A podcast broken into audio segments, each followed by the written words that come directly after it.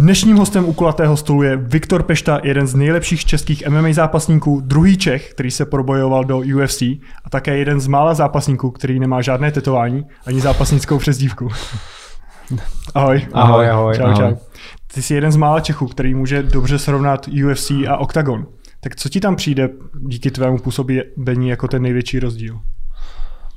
Mezi tady těma dvěma organizacema. Je to, je to vlastně hodně podobný, protože eh, Octagon přebírá, přebírá nějaký ty šablony nebo to, jak to funguje, přebírá od UFC, což není nic divného, dělá to vlastně tak většina, většina organizací, je většina MMA organizací, takže ten systém jak, jaká právě vážení a já nevím, focení a tyhle všechny ty věci okolo toho zápasu, mimo ten, mimo ten samotný zápas, vlastně, vlastně to přebírají, je to podobný, akorát v UFC samozřejmě je to o něco větší, mají na to víc času, třeba na, na ty všechny předzápasové aktivity, jako já nevím, ty právě focení, natáčení medailonku a takhle. Tam je člověk vlastně týden dopředu nebo pět dní dopředu a za tu dobu se to všechno zvládne. Na tom oktagonu je tam člověk třeba dva dny dopředu, tak je to takový trošku zůštěnější a je toho o něco míň, ale jinak, jinak to vlastně dělají podobně, což si myslím, že je dobře, že, to, že vlastně pochopili, že to UFC to dělá dobře, tak pojďme to, pojďme to dělat taky tak. Že do té doby to byl tak, takový hrozný punk vždycky tady ty, ty, když byly nějaký zápasy tady v Čechách, tak, tak se to tak, jako tak smrdlalo jakoby na místě nějak a, a právě nějaký focení nikdy nebylo, vždycky ten člověk nějak dodal nějakou svoji fotku, že jo, pak, pak to vypadaly ty grafiky úplně hrozně. Takže v tomhle jako v tomhle to je prostě klobouk dolů a v tomhle tleskám, že jako, jako první na české scéně to, to někdo dělá pořádně. No. A co třeba antidopingové testy? Antidopingové testy nejsou, no. Octagonu nejsou. V Octagonu nejsou. V UFC jsou docela, v UFC to je braní docela vážně, ta, ta dopingovka. Je tam, Usada. je tam usada a je to tak, že člověk je testovaný nejen, nejen před, před zápasem, ale náhodně, náhodně testují kdykoliv v průběhu celého roku a opravdu testují. Není to teda jenom tak, jako že že já nevím, třeba u kulturistů je tak, jako, že budou náhodné kontroly, ale pak žádné kontroly nejsou. Tak v tom UFC ty kontroly opravdu jsou, taky, taky mě testovali několikrát a člověk musí vyplňovat, člověk musí vyplňovat pořád jako na internetu jako formulář nebo prostě na stránkách pořád píše, kde se nachází nebo kde, se, kde bude, aby ho mohli, aby ho mohli ty pracovníci úsady nějak odchytit, vzít ten vzorek a pak, když to tam nevyplní, že jo, přijdou tam, tak vlastně je to braný jako nějaký, jako dostane že nejdřív na, na poprvé nějaký napomenutí, a pak když se to opakuje, tak už je to braný jako porušení vlastně jako kdyby natestoval pozitivně, nebo mm. už, už, už na tom má nějaký, nějaký následky, už nějaký pokuty, nějaká stopka a podobně. No. A kdybys mohl zhodnotit třeba, jak se tyhle ty organizace chovají k zápasníkům, jak, jestli tam je nějaký rozdíl. Protože třeba z mýho pohledu, tak Octagon je hodně takový jako rodinný, tím asi, že je jako menší, že No to určitě, jako v tom, je, v tom je samozřejmě taky rozdíl, že tam se v tom Octagonu se vlastně všichni znají, UFC tam je to, těch lidí tolik, že taky se tam znají, ale jenom ty, co tam opravdu nějak už jako pracují nebo fungují dlouho.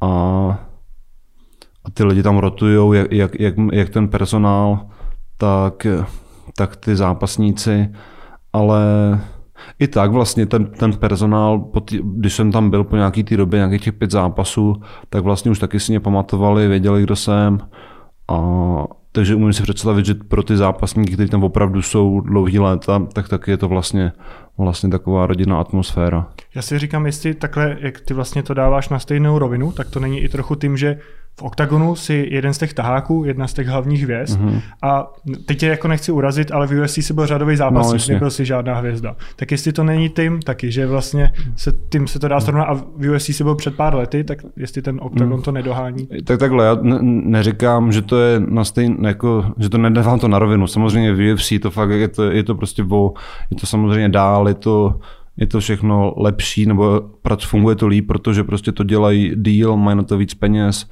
a všechno zkrátka mají to prostě našláplý. Ale ten systém, to, jak, to, jak se to dělá, vlastně je podobný. Jo. A... No a třeba u těch antidopingových testů eh, je to ten důvod zase ty peníze? Že prostě do toho Octagon tolik nechce investovat? Nebo je to prostě jiný přístup k tomu?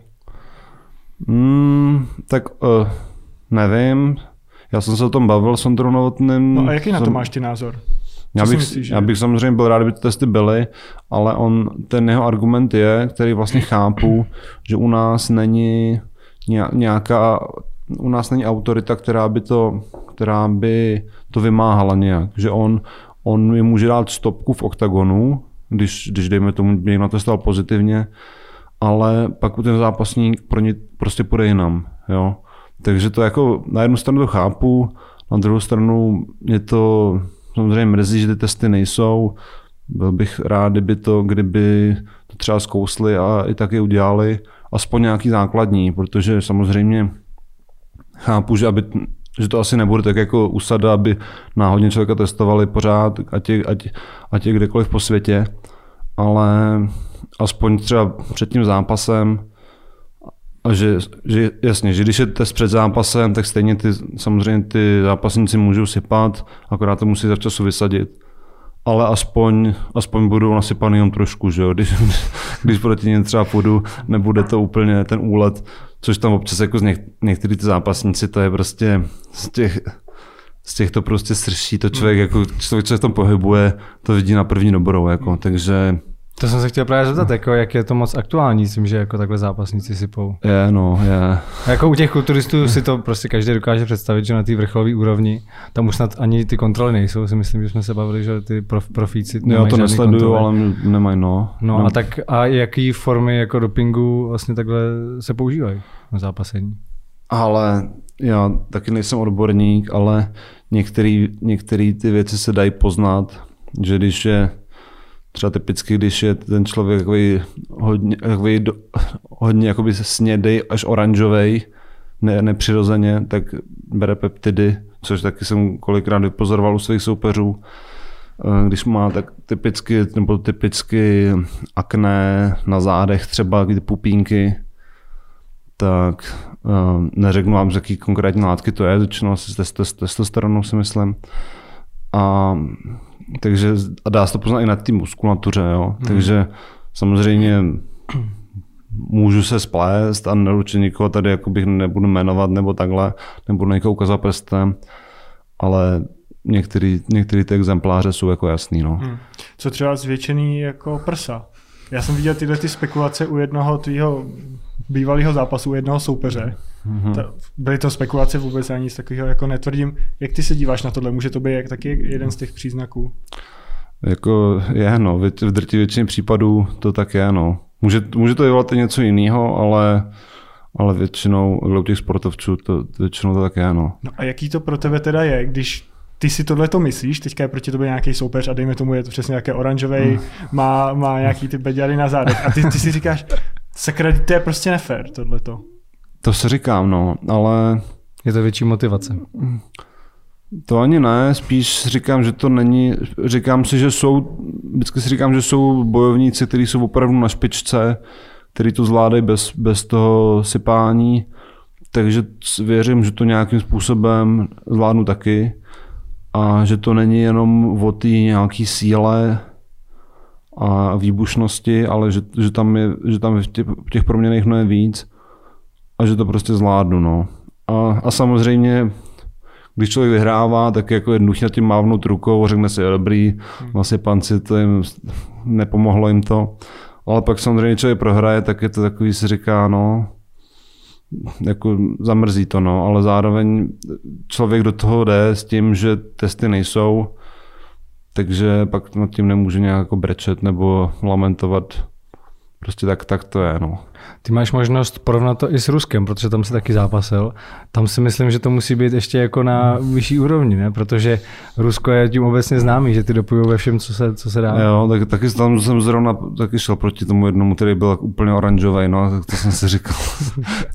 že, to není, že to nemá zdovolený. Úplně tam no, přišel, přišel na to vážení právě oranžový, jak jsem si říkal, no, tak ne, ale tak co, no. Ale tak, to můžeš říct, který to byl takhle zpětně. Jo, tak to byl uh, Aleksandr Gladkov. Hmm. Ale samozřejmě, nevím, mohl to mít, Jasně. mohl třeba se samopalovák, po, samopalovák, nevím, ale měl jsem, měl jsem silný podezření zkrátka, no. No, takže ty, ty moji ruský soupeři, tak, tak ten konec konců, ten před, co předtím, jo, třeba co jsem měl první dva zápasy v UFC, tak oba to byly rusové, natestovali pozitivně, jakmile, jakmile nastoupila usada, že to ještě ty zápasy byly před usadou. Mm-hmm. Takže vě, většina těch Rusů, se kterými jsem zápasil, asi, asi něco brala. U některých se to prokázalo, u některých to zůstalo jenom podezření, ale no, tak, tak to prostě mm. je. No. A když jsme se bavili o tom přístupu těch organizací takhle k eh, zápasníkům, tak v tom Rusku se to nějak lišilo, nebo to je taky srovnatelný? Mm, tam bylo to taky svým způsobem podobný, ale myslím si, že třeba ten Octagon, že to dělá líp, než, než to dělal to Fight Nights. To, hmm. V tom Fight Nights to bylo takový, jako i takový druhou chaotický, taky jsme tam jako natáčeli nějaký, taky jsme tam natáčeli nějaký medailonky, ale bylo to takový, jako že, že mi tam řekli, mi tam, co tam vlastně mám říkat. Tak, a jako, že... To až takhle to bylo, jo? No, a ono to jako nebylo nic, jako, tak to bylo, já nevím, něco jsem tady chci, chci vyhrát, nebo já nevím, respektuji si soupeře, ale v kleci, hmm. v kleci žádný respekt nebude, nebo nějaké, nějaké keci, takže to jako jsem to prostě řekl, nějak jsem to, nějak jsem to neřešil. Ale, ale bylo to takový, jakože i to, i třeba to, bylo to focení a to vážení, že tam měli třeba, já nevím, taková blbost, jo, že tam měli trenky pro focení, jakoby zápasový trenky pro focení a měli tam jako jenom jedny pro každý roh, jo. A měli tam jenom jedny. Tak já jsem tam, já jsem tam šel až jsem tam šel, tam se fotil můj soupeř, pak jsem dal trenky, dali mě. Tak jsem, jsem si říkal, to je jako, jako co, no. Ještě pokud potřeba udělat váhu, třeba tak tam byl na ostro. ne, tak, ne, to bylo, to bylo focení, to bylo na focení, ne? Na focení, to navážení. Na navážení no. Tak jako nic jako v pohodě, že jo. No, no jasně, řekne, zastaví se na tím člověk a řekne si, oh, Úplně nějaká profesionalita z toho nečišela, no, v tom No, no taky, jestli se nemýlím, tak tahle organizace pak kvůli nedostatku financí skončila, ne? Je to tak, bylo to kvůli tomu, že oni tam měli sponzora, měli sponzora, který, který ho pak zavřeli, takže, takže to nemohl platit, takže nebyly Takže peníze. pak už nebylo ani na jedny trenky. No jasně, ne, oni nějak ještě jako fungují, ale ale zkrátka jako v mnohem menším měřítku, vlastně se to celý se to tak jako smrsklo na takovou lokální úroveň. No. A tohle je zajímavý kontrast, protože podle nějakých těch odměn, co jsem viděl, tak mi přišlo, že v Rusku si si třeba přišel na těch odměnách na nejlepší peníze. To je pravda, no, to je Takže pravda. Na to by vlastně na těch odměnách nešetřili, ale na všem tom ostatním možná jo. Tak to já nedokážu říct, jak, tam, jak ten jejich rozpočet fungoval nebo nefungoval, ale je jasný, že to že to ne, ne, nedávalo smysl ekonomicky, že tam prostě zatím někdo stál, kdo, toho ty, kdo do toho ty peníze pumpoval. A vlastně podobně to bylo, podobně to bylo i tady na domácí scéně 6FN. Taky tam měli tam člověka, který do toho, který do toho lil peníze. A ten, asi ten čekal, že se mu to začne vracet asi, nebo ten, a což se nestalo, že jo, ale pak prostě to přestal bavit a najednou celá organizace klekla. Takže to, to, v tom Rusku to bylo úplně to samé. No. Myslíš si, že se ještě někdy XFN vrátí nebo vznikne nějaká jiná konkurence OKTAGONu v nejbližší době? XFN, tak ono nějak to, nějak to jako oficiálně ještě nezabalili, že měli ně, něco dělali. Tak, že se vrátí no, na to výsluní, kde No, to asi, to si nemyslím. A jestli jako konkurence nějaká asi s časem ukáže, ale nemyslím si, že v dohledné době, no.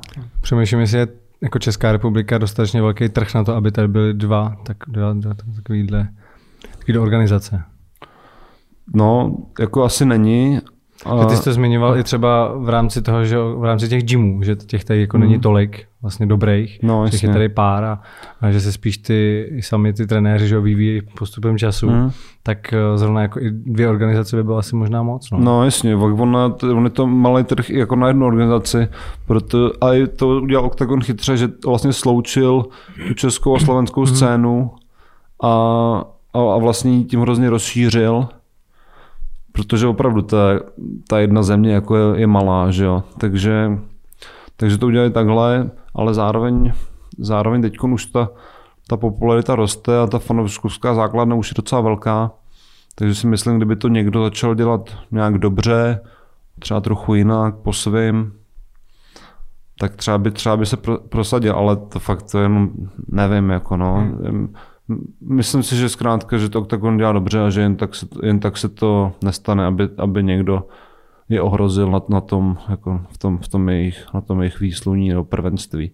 Když se vrátíme k UFC, tak jak tě tenkrát vlastně oslovili nebo přímo objevili? Já vím, že jsem byl hodně mladý, když jsi tam nastoupil. A možná vlastně i když jsi odešel z UFC, tak, jsem byl, tak jsi byl pořád nejmladší v té své váhovce. Asi jo, no. Tak eh, jak tě oslovili přímo, jako, jak tě objevili? No?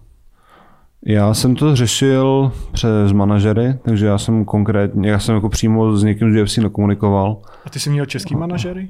Ne, měl jsem, měl jsem, měl jsem švédský, švédský management, ale, ale oni mě opravdu, já jsem s ním komunikoval v podstatě přes tři různý manažery, protože já jsem nebyl v té době, jsem nebyl upsaný s nikým a oni, že jo, komunikují s těmi, ty, ty managementy s nějak komunikují a nějak komunikují s těma zápasníkama a řeknou, jo, tady, ale podepiš s náma a, a dáme tě do UFC. A mám tady smlouvu připravenou, podepiš s náma. A vlastně já jsem v jeden moment to, vlastně mi to slibovali tři různé agentury, a nakon, nakonec jsem teda si vybral ty Švédy, protože jsem tam nějak, něco jsem tam otrénoval a celkově se mi na, na ně působili docela solidně ale, ale jak říkám, sám jsem, sám jsem s nimi do kontaktu vlastně nepřišel. To je zajímavé, že takhle vlastně se jako ty agentury nabízejí sami tobě. A to už asi musel mít nějak předomluvený, že, když ti to slibovali. Protože není to asi tak, že uh, podepiš to s náma a oni pak teprve začnou jednat. No, asi musel, musel ze, ze, tak, ze strany UFC musel být nějaký zájem a oni no, prostě tak, to dokázali domluvit. No jasně, tak oni třeba uh, to, vlastně ta první agentura, která mi to slibovala, to byly nějaký Němci, tak oni jako říkali, oni si člověka vytipují, že, jo, že má třeba nějaký potenciál, nebo že by oni třeba to UFC nebo nějaká jiná velká organizace mohla mít zájem. A, a tak mě oslavili, jako jo, tady nechceš spolupracovat, máme tady zápasníky v UFC, taky bychom tě tam mohli dostat. Tak já jsem řekl, jo, tak třeba jo, tak, tak až to bude nějak aktuální, tak mi dejte vědět. No tak oni pak předpokládám, že to nějak naťukli mm-hmm. s, tím, s tím matchmakingem v UFC a pak se mi zase ozvali, jo, ale máme tady, mají o tebe zájem, můžeme ti, můžeme ti zařídit smlouvu. Jo, a takhle, takhle to vlastně, mě vlastně pořád píšou i nějaký, třeba, třeba ty rusáci, tam je, těhle, tam je těch, těhle těch agentů nebo agentur hrozně moc a furt mi dopíše, jo, tady, tady domluvím ti zápas na, na, na ACA nebo, nebo RCC a, a, a, a, a, a chtějí samozřejmě z toho nějaký procenta, že jo, ale takže někteří jsou zkrátka solidnější, někteří jsou, někteří jsou méně solidní. V té době jsem to nedokázal úplně, úplně rozpoznat, tak jsem, nějak, tak jsem to nějak tak šel podle pocitu. No. Mohl by si to teďka vzít, nebo máš nějakou exkluzivní smlouvu s Octagonem? Jako nabídku z UFC, jestli bych mohl vzít? Uh, nemyslím z UFC, třeba takhle jednorázový zápas nějaký v Rusku, který by byl pro tebe finančně zajímavý, jestli by si mohl takhle na jeden zápas odskočit do jiné organizace. Uh, pravděpodobně bychom se nějak, nějak dohodli, ale samozřejmě ty detaily, ty smlouvy ne, nemůžu, nemůžu zveřejňovat. No. Asi to ani neplánuješ teďka, ta cesta je Octagon. No, je to tak, no, že ten Octagon, já jsem měl, jako nabídky z Ruska jsem měl už předtím, jo. To, teď, ale mě to nějak už, nějak jsem, mě, to přestal bavit, protože člověk má furt pocit, že tam jsou proti němu, když tam je. A, a vlastně a taky a druhá věc je, že tím, jak u nás ta, ta fanouškovská scéna hrozně vyrostla, tak jsem si říkal, takže, tak bych se před ní rád představil, jo. Že když měl ty zápasy v tom Rusku, třeba ten poslední, ten byl s Alexandrem Emeliankem, který to byl fakt jako velký zápas, ale i tak ty lidi tady to vlastně pořádně nezajímalo, protože to možná jenom ta MMA komunita prostě to. No to jasně, proto, protože to tady vlastně neměl kdo promovat, Mhm. že jo. Tak jako někdo o tom napsal, nějaký novináři třeba o tom napsali, ale, ale když mám zápas, eh, když mám zápas v OKTAGONu, tak oni to, samozřejmě OKTAGON to tlačí, protože ho chce prodávat lístky, chce prodávat pay-per-view, tak, tak se postarají o to, aby to viděl každý. Takže ve finále, když mám zápas v OKTAGONu, tak je to, tak mám tu sledovanost mnohem větší, než, Mhm. než když jsem někde v Rusku, no. Mhm. Když jsi zmínil přímo tenhle ten zápas, měl jsi přímo v něm ten pocit, že tam jsou vlastně všichni proti tobě. Já zmínil tu jednu situaci, kde si vlastně ty seděl na soupeři a pak tam přišel rozhodčí a zvednul tě zrovna ve chvíli, kdy podle mě většině lidí to přišlo, že jsi byl dost aktivní na to, aby něco takového se nestalo. Mm, Mně to taky trochu tak přišlo, ale na druhou stranu na, obranu, na jejich obranu musím říct, že celkově Rusové mají tendenci to víc jako přerušovat ten boj na zemi. Že to nebylo, že to nemuselo být jenom kvůli mně, že, jako, že, byl nějak, že byl nějak ten rozhodčí proti mě zaujatý, ale celkově to zastavují dřív. Ale taky mi to přišlo, že to, že to zastavili jako, že, že to rozhodně nebyla neaktivita, no, ale to je na tom rozhodčím zkrátka, no. Když dáme úplně stranou smluvní podmínky, tak eh, jak by se vlastně tvářila takhle organizace Octagon nebo konkrétně Ondra nebo kdokoliv jiný, kdyby ti přišla nabídka z UFC a ty si řekl, že bys tam třeba chtěl přestoupit. Jestli to je tak, že ti budou přemlouvat nebo řeknou jasně UFC běž, prostě nebudeme tě držet. Já myslím, že by řekl jasně, běž, nebudeme tě držet. Konec konců, a nevím, když měl, já nevím, jestli jak to měl třeba Lajos Klein, měl, myslím si, že jaký byl pod oktagonem, nevím, jak, jak tu smlouvu měl nebo neměl, ale právě třeba Michal Martínek, ten určitě měl smlouvu s oktagonem, když dostal nabídku eh, na Contender Series a normálně ho pustili a v pohodě, že oni by vlastně vlastně by byli trochu, ne, nebyli by sami proti sobě, ale otočilo by se to proti ním, jo, když by tady nechtěli pustit někoho do UFC, protože samozřejmě pořád každý ví, že UFC je prostě dál než Octagon, že jo.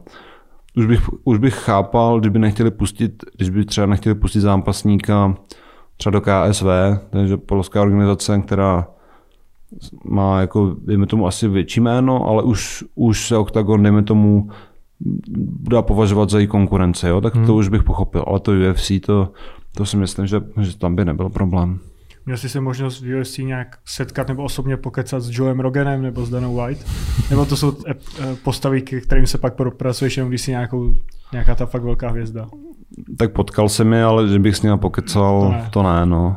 Je to, a oni, oni nejsou třeba ani, na tom hotelu, kde vlastně všichni jsou ten týden nebo pár dní před zápasem, tak, tak zrovna tyhle dva tam nejsou. A, a pak až přijedou, na ten zápas, asi mají hotel někde jinde, nebo jestli tam možná tam vůbec nejsou. A já to jako prostě jasně, jsou to, jsou to, jsou to jako velký, jsou to velký hvězdy, takže, takže jasně tam ne, ne, nebudou jen tak jako producírovat. Ačkoliv vlastně ty zápasníci třeba, nebo já nevím, Bruce Buffer, nebo tak tyhle, ty, tyhle ty lidi, tak ty vlastně na tom hotelu všichni byli. To jsem slyšel, že ten je nejvíc No. jako v kontaktu s těma zápasníkama z těch jako Ale, no jasně, ale, ale zrovna Joe Rogan a, a Dana White, ty vůbec, no. Hmm. No, s tady těma známýma jménama si se nesetkal, ale s kým si se dobře setkal, tak byl třeba Derek Lewis, se kterým si se setkal přímo v OKTAGONu. Bereš to zpětně, že v tvém věku to byly moc velký jména, moc velký sousta pro tebe?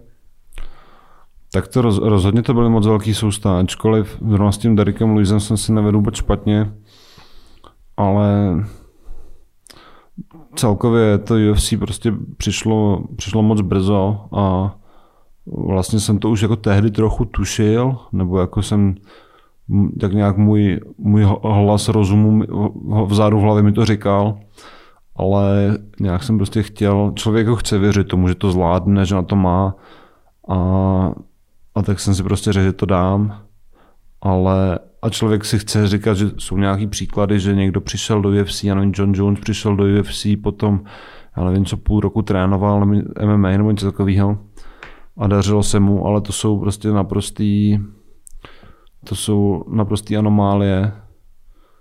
A, a člověk jako rád tak nějak má představu, že to bude i on, ale drtí většině případů to tak není, no, takže bylo to, byla tam prostě obrovská nevyzrálost na mojí straně a, a pak to podle toho dopadlo, no.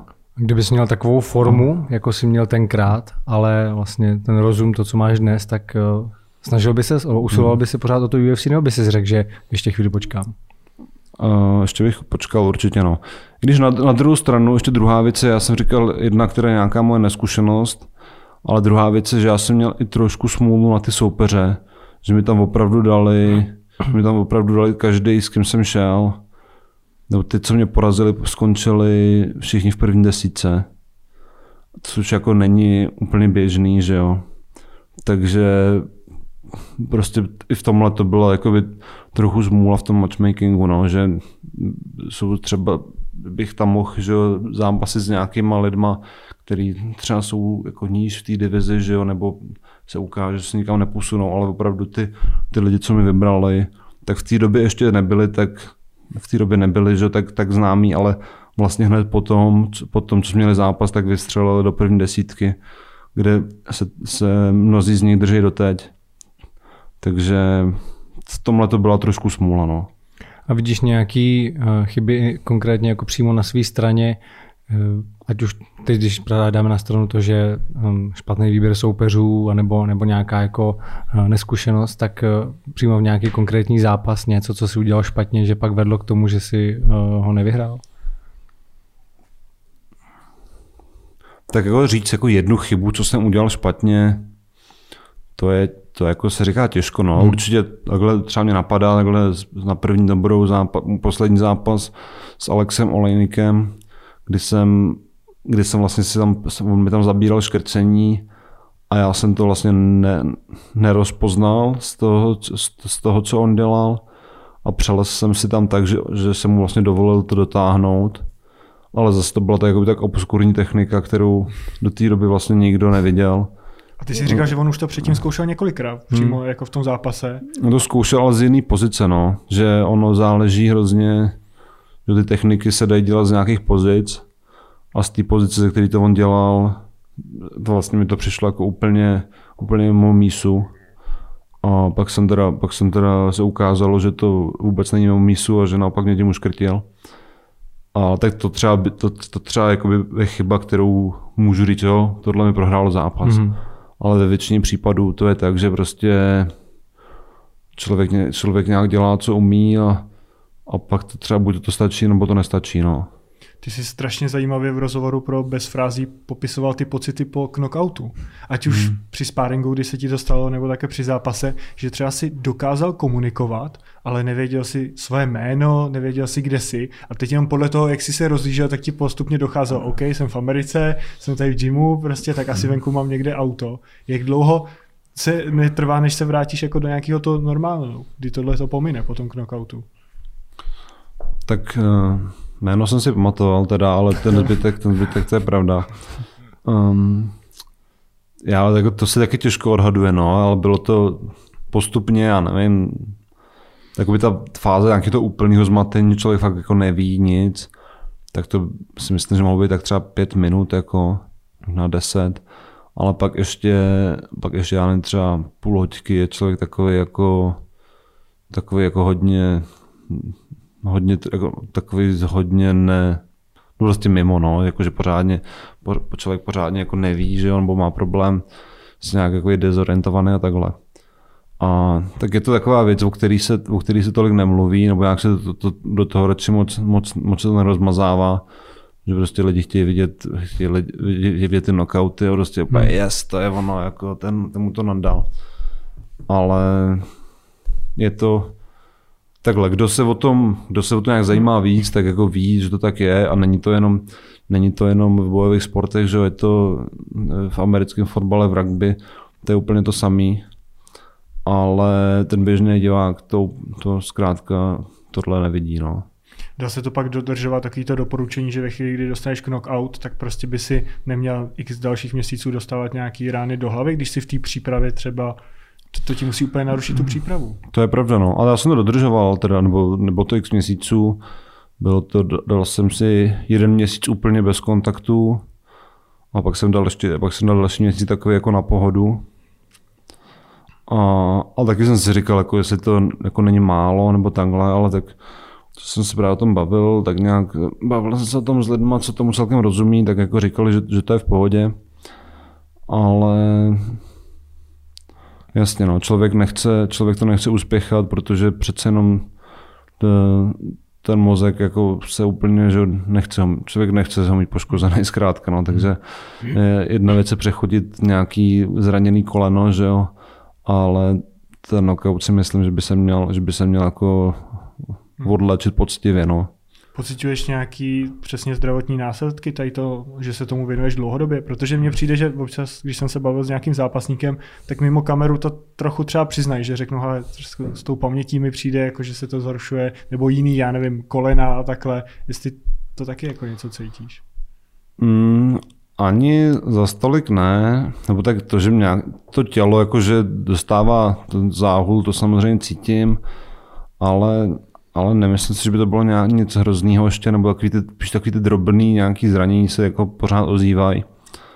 A co se týče té tý hlavy, já si nemyslím, no a tím občas, občas si říkám, právě když někam jdu, a úplně zapomenu něco, že jo, nebo prostě něco hledám. Si to člověk začne spojovat. No a si říkám, to, už, už to na mě došlo, tady už, už ale pak že vlastně se to bavím s kamarádama, který žádný bojový sport nedělá a, a je to úplně to samý, že jo, nebo i vlastně jsem taky, nebo třeba to, že jsem, já jsem dřív, jsem, když po chlastu jsem nikdy jako neměl okno, že jsem si vždycky všechno pamatoval, když jsem byl fakt jako zlitý na komplet, tak jsem si všechno pamatoval. A teďkon, teďkon v posledních pár letech už jako se mi dostává, že, že, že, že, že přestanu, že si nepamatuju něco, no. Tak si říkám, tak mám to z těch, z těch fightů, nemám to z toho. Už věkem, no. No a právě pak jsem se o tom bavím s kamarádama a ty řeknu taky úplně, mám to, mám to úplně stejně. Takže, takže snad, snad, snad ne, snad, snad je to v pohodě, no. Mě docela překvapilo taky v tom rozhovoru, co zmiňoval Martin, že tě vlastně po knockoutu vzali na preventivní CT a vyšetření hlavy. To je po každý? Uh, jo, po, po každý, když jsem dostal jako KO nebo technický KO, hmm. Při tak, zápase. Při zápase, tak, tak, tak, mě, tak mě tam vzali, no. A to, je, to bylo jenom v UFC, anebo i tady v Octagonu? Mm, tak v Octagonu jsem dostal jsem KO nedostal, tam jsem dostal, mě jsem zmenou čeli, se tam mě teda do nemocnice vzali, to, jo. to celkem, to celkem To byl rád. Ne, ale obecně, no. jako jestli to tak platí, že prostě pokaždý, když někdo dostane KO, tak automaticky jde na CT hlavy do nemocnice. Jestli to je v oktagonu, to nevím. To... Protože mně to přijde, že to je docela silná dávka radioaktivního záření a pokud by někdo jako často prořával, tak za chvíli ty vado by dostal takovou dávku, jak kdyby, já nevím, jak kdyby žil v Černobylu. To, to já to nevím ani, já to jsem ani nevěděl, že to CT je nějaký, nějaký škodlivý, ale tak měl jsem za jako tohle není na mě, abych to nějak no, rozsoudil, jasně, jasně, že no. Mám prostě, když tam jako je doktor, který který řekne, že bych si to měl, měl tam mít, tak, tak se z něj nebudu hádat a, a půjdu tam, jo. To, to, fakt, jako, to fakt nevím, no. Tohle, tak logicky to riziko asi eh, toho, že by si mohl mít nějaké poškození, je asi vyšší než vlastně riziko toho, že dostaneš CT. No. Asi jo, no, tak jako dává to smysl, no, že asi, a asi si nechtějí žít na triko to, že by, hmm. To, že by třeba něco zanedbali, že jo, Přesně tak. obzvlášť v Americe, že jo, že by a, a že, že, že, by kvůli tomu, že něco zanedbali, tam pak bylo nějaký třeba další, nějaký další zranění nebo trvalý následky, to by potom, že jo, to by potom, no to, by potom usoudili, usoudili to k smrti, by, že jo. To by si vysoudil potom no, jako to, to, to, to, u nás, to u nás takhle asi nefunguje, hmm. no. Hmm. Uh, jsou známý třeba odměny za zápasy v UFC a je tam i nějaký jako měsíční plat pro toho zápasníka, když s nima podepíšeš smlouvu? Není, není. Dávají tam nějaký, občas dával nějaký bonusy, takový jako jenom takový pod, jako pod, eh, podpultový, nebo ne podpultový, takový, jako který se ne, nezveřejňují nikde, ale to ne, nebylo to jako nějak moc, no.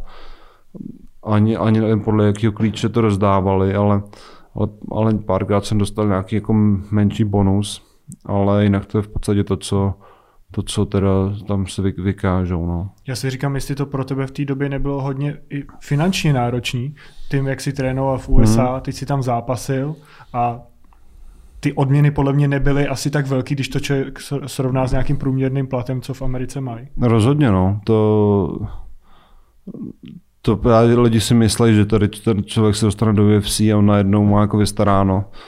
A vůbec to tak není, no, že, že ty zápasníci na té vstupní úrovni tak jako si nevydělávají nějak moc a obzvlášť na americký poměry, že jo, když, když tam je že v Americe, v Americe že je průměrný plat 52 000 dolarů ročně a nástupní plat v době, kdy jsem tam já byl, byl 8, 8 plus 8, že 8 tisíc za účast plus dalších 8 za případnou výhru. Teď se to zvýšilo na 12, 12. Takže tak si to člověk může spočítat, že když má za, že, že za ten eh, rok třeba stihne dva zápasy a i oba vyhraje, tak, tak se nedostane ani na ten průměrný plat, že jo. A pak, a pak to může být tak, že, jo, že může mít zranění, že jo, může se to, může prostě, já nevím co, jak se to táhnout, nedostane zápas. Takže v tomhle směru prostě to UFC fakt jako platí špatně, no. Když se to srovná, jo, já nevím, s NFL, s, na, no, s, jakýmkoliv větším sportem, tak, tak, tak ty, ty bojové sporty jsou pořád, no bojové sporty, MMA, že zase třeba box, no, box no. taky někde jinde. Takže to MMA je pořád, pořád jako velmi zádu, no. Hmm. Jak, a měl jsi tam nějaký jiný příjem, nebo si tam vlastně vyžil jenom z toho, co ti přinesl UFC? Tak měl jsem, měl jsem nějaký sponzory už tehdy, takže to, takže to jako šlo, ale, ale jako nebylo to a nebylo to nějaký velký vyskakování, no. A, a taky já jsem tam právě neměl jsem nějaký extra velký, extra velký výdaje, já jsem tam, jsem tam bydlel tehdy, měl v tom, měli jsme tam Fighter House, co poskytoval ten gym, takže to, takže to docela šlo, ale, ale jasně, no, bylo to, zkrátka člověk ne, nemohl si extra vyskakovat, no. Eh, ty no, dlouhodobě žiješ ve Spojených státech. Mm. Když bys mohl porovnat ten život tady a ve státech, tak eh, jak to přijde třeba ať, už tou mentalitou nebo nějakou životní úrovní, kde se ti žije líp?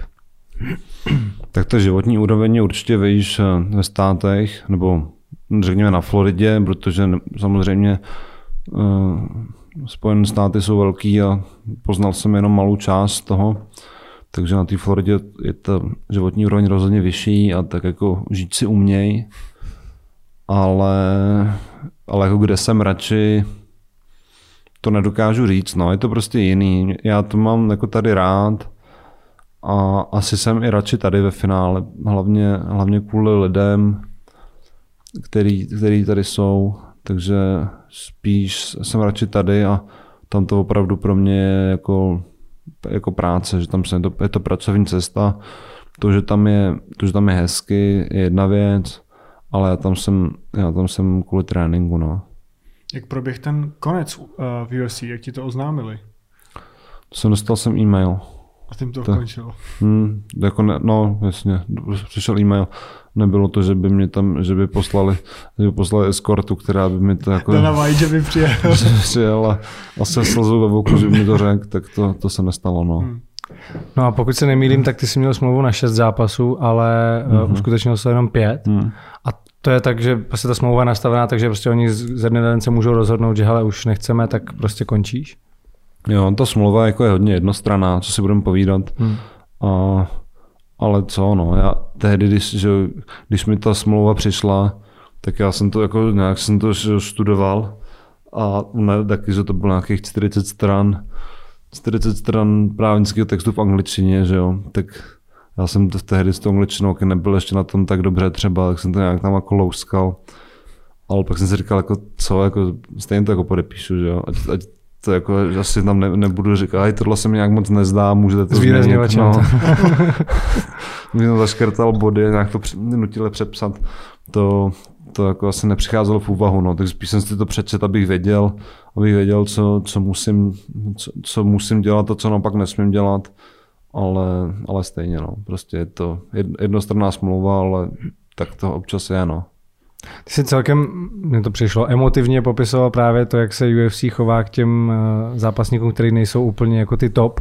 Takže tohle to zrovna mi přišlo třeba dost drsný, no, že ti e-mailem oznámí, to je, když se s tebou holka rozejde po SMS. Jo, tak tak oni celkově tam ta většina té komunikace fungovala přes e-maily, domluvání zápasů, i nějaký různý oficiální oznámení k tomu zápasu, já nevím, co člověk, když tam se řešili, já nevím co, nějaký reklamy, nebo co člověk tam může mít, nesmí mít, co může dělat, protože třeba ještě to vždycky v každém třeba státě byly ty pravidla trošku jiný, tak všechny tyhle jakoby oficiální komunikace šly přes e-mail, takže vlastně to i dává smysl, že, že i to propuštění tak jo, dají přes e-mail. Jo. Za nějak mě to, jako tohle mě jako neurazilo nějak, musím říct.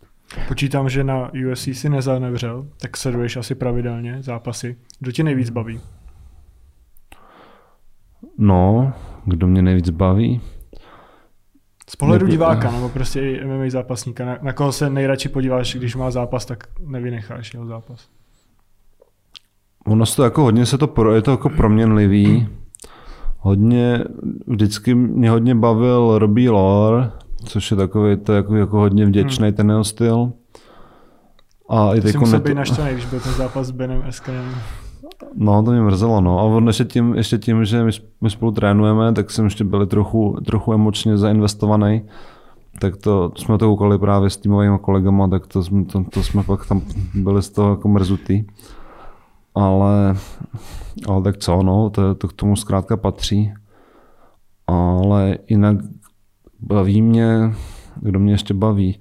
Hodně celkově baví, hodně teď jako lehká, lehká divize, tam je to fakt jako našláplý a většinou mě baví spíš to, že takže to není, bych měl jako jednoho nějaký favorita, ale právě to, že tam je třeba ta skupina nějakých lidí, kteří jsou na vysoké úrovni. Že to je vyrovnaný třeba. No jasně, a že to je hmm. vyrovnaný a tím spíš to mě naláká. Jo. A právě ta lehká divize teď je fakt našláplá. Právě třeba, dejme tomu třeba Dustin Poirier, taky vlastně jeden z mých, z mých oblíbenců. Teď bude mít no. zápas s Conorem McGregorem, jak to vidíš?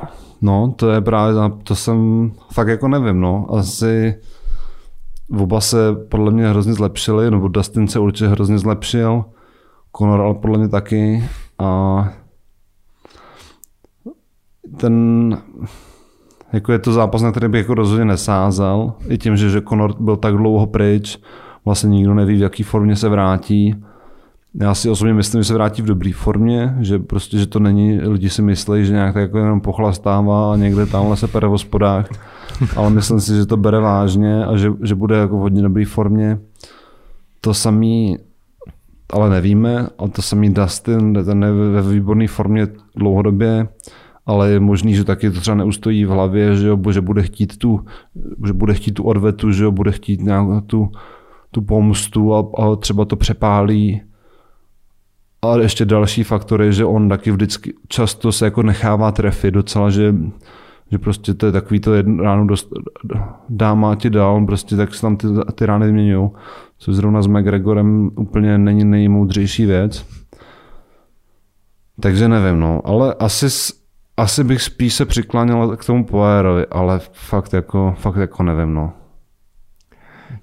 Častý problém takhle eh, top zápasníků, asi minimálně tady u nás v Čechách, tak je to, že nemůžu najít správného sparring partnera nebo svý na stejný úrovni. Tak jak se taková situace řeší, když si prostě potřebuje zaspárovat?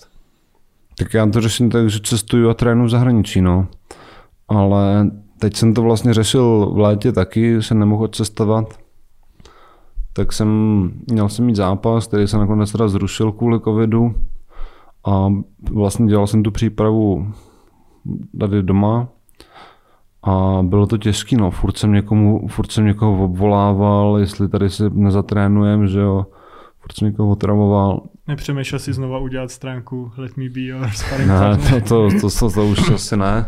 Ale pak jsem, já jsem nakonec vodil do Polska, no, kde to mhm. teda, kam, kam mě pustili v pohodě a kde, kde jsem už vlastně nějaký známosti měl z dřívejška takže jsem to, no, takže jsem odjel tam, ale je to, je to těžký, no, že samozřejmě tady jsou lidi, se kterými se dá zatrénovat, ale třeba taky mají, že mají, prostě třeba mají, nechtí zrovna, protože mají třeba po zápase, mají zranění, že jo, nebo takhle. Člověk je musí do toho trošku nutit, že jo. Takže je to těžký, no, obzvlášť, obzvlášť v těch těžších vahách je prostě těch, těch lidí málo. Takže i to byl jeden z důvodů, proč jsem začal, začal vycestovávat do zahraničí A vlastně pořád, teď jsem si to jako ověřil, když jsem, když jsem tady byl zapečený přes léto, že, že to prostě, že to jako je dobrá cesta. No. Pak když jsem se tam vrátil, tak jsem cítil ten obrovský rozdíl, jak moc, jak rychleji se posouvám, když jsem, když jsem, když jsem tam. Takže určitě se chci vrátit, jakmile to půjde zpátky.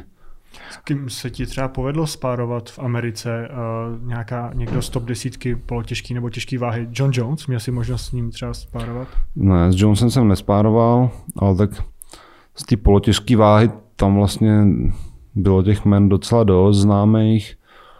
Koho by si vypích třeba, kdo, kdo na tebe jako zapůsobil, nebo je teďka to velký jméno? Nejvíc za mě zapůsobil Anthony Johnson, hmm. ten, který teda teď pak skončil a teď se zase vrací. A už je to jistý, že se vrací?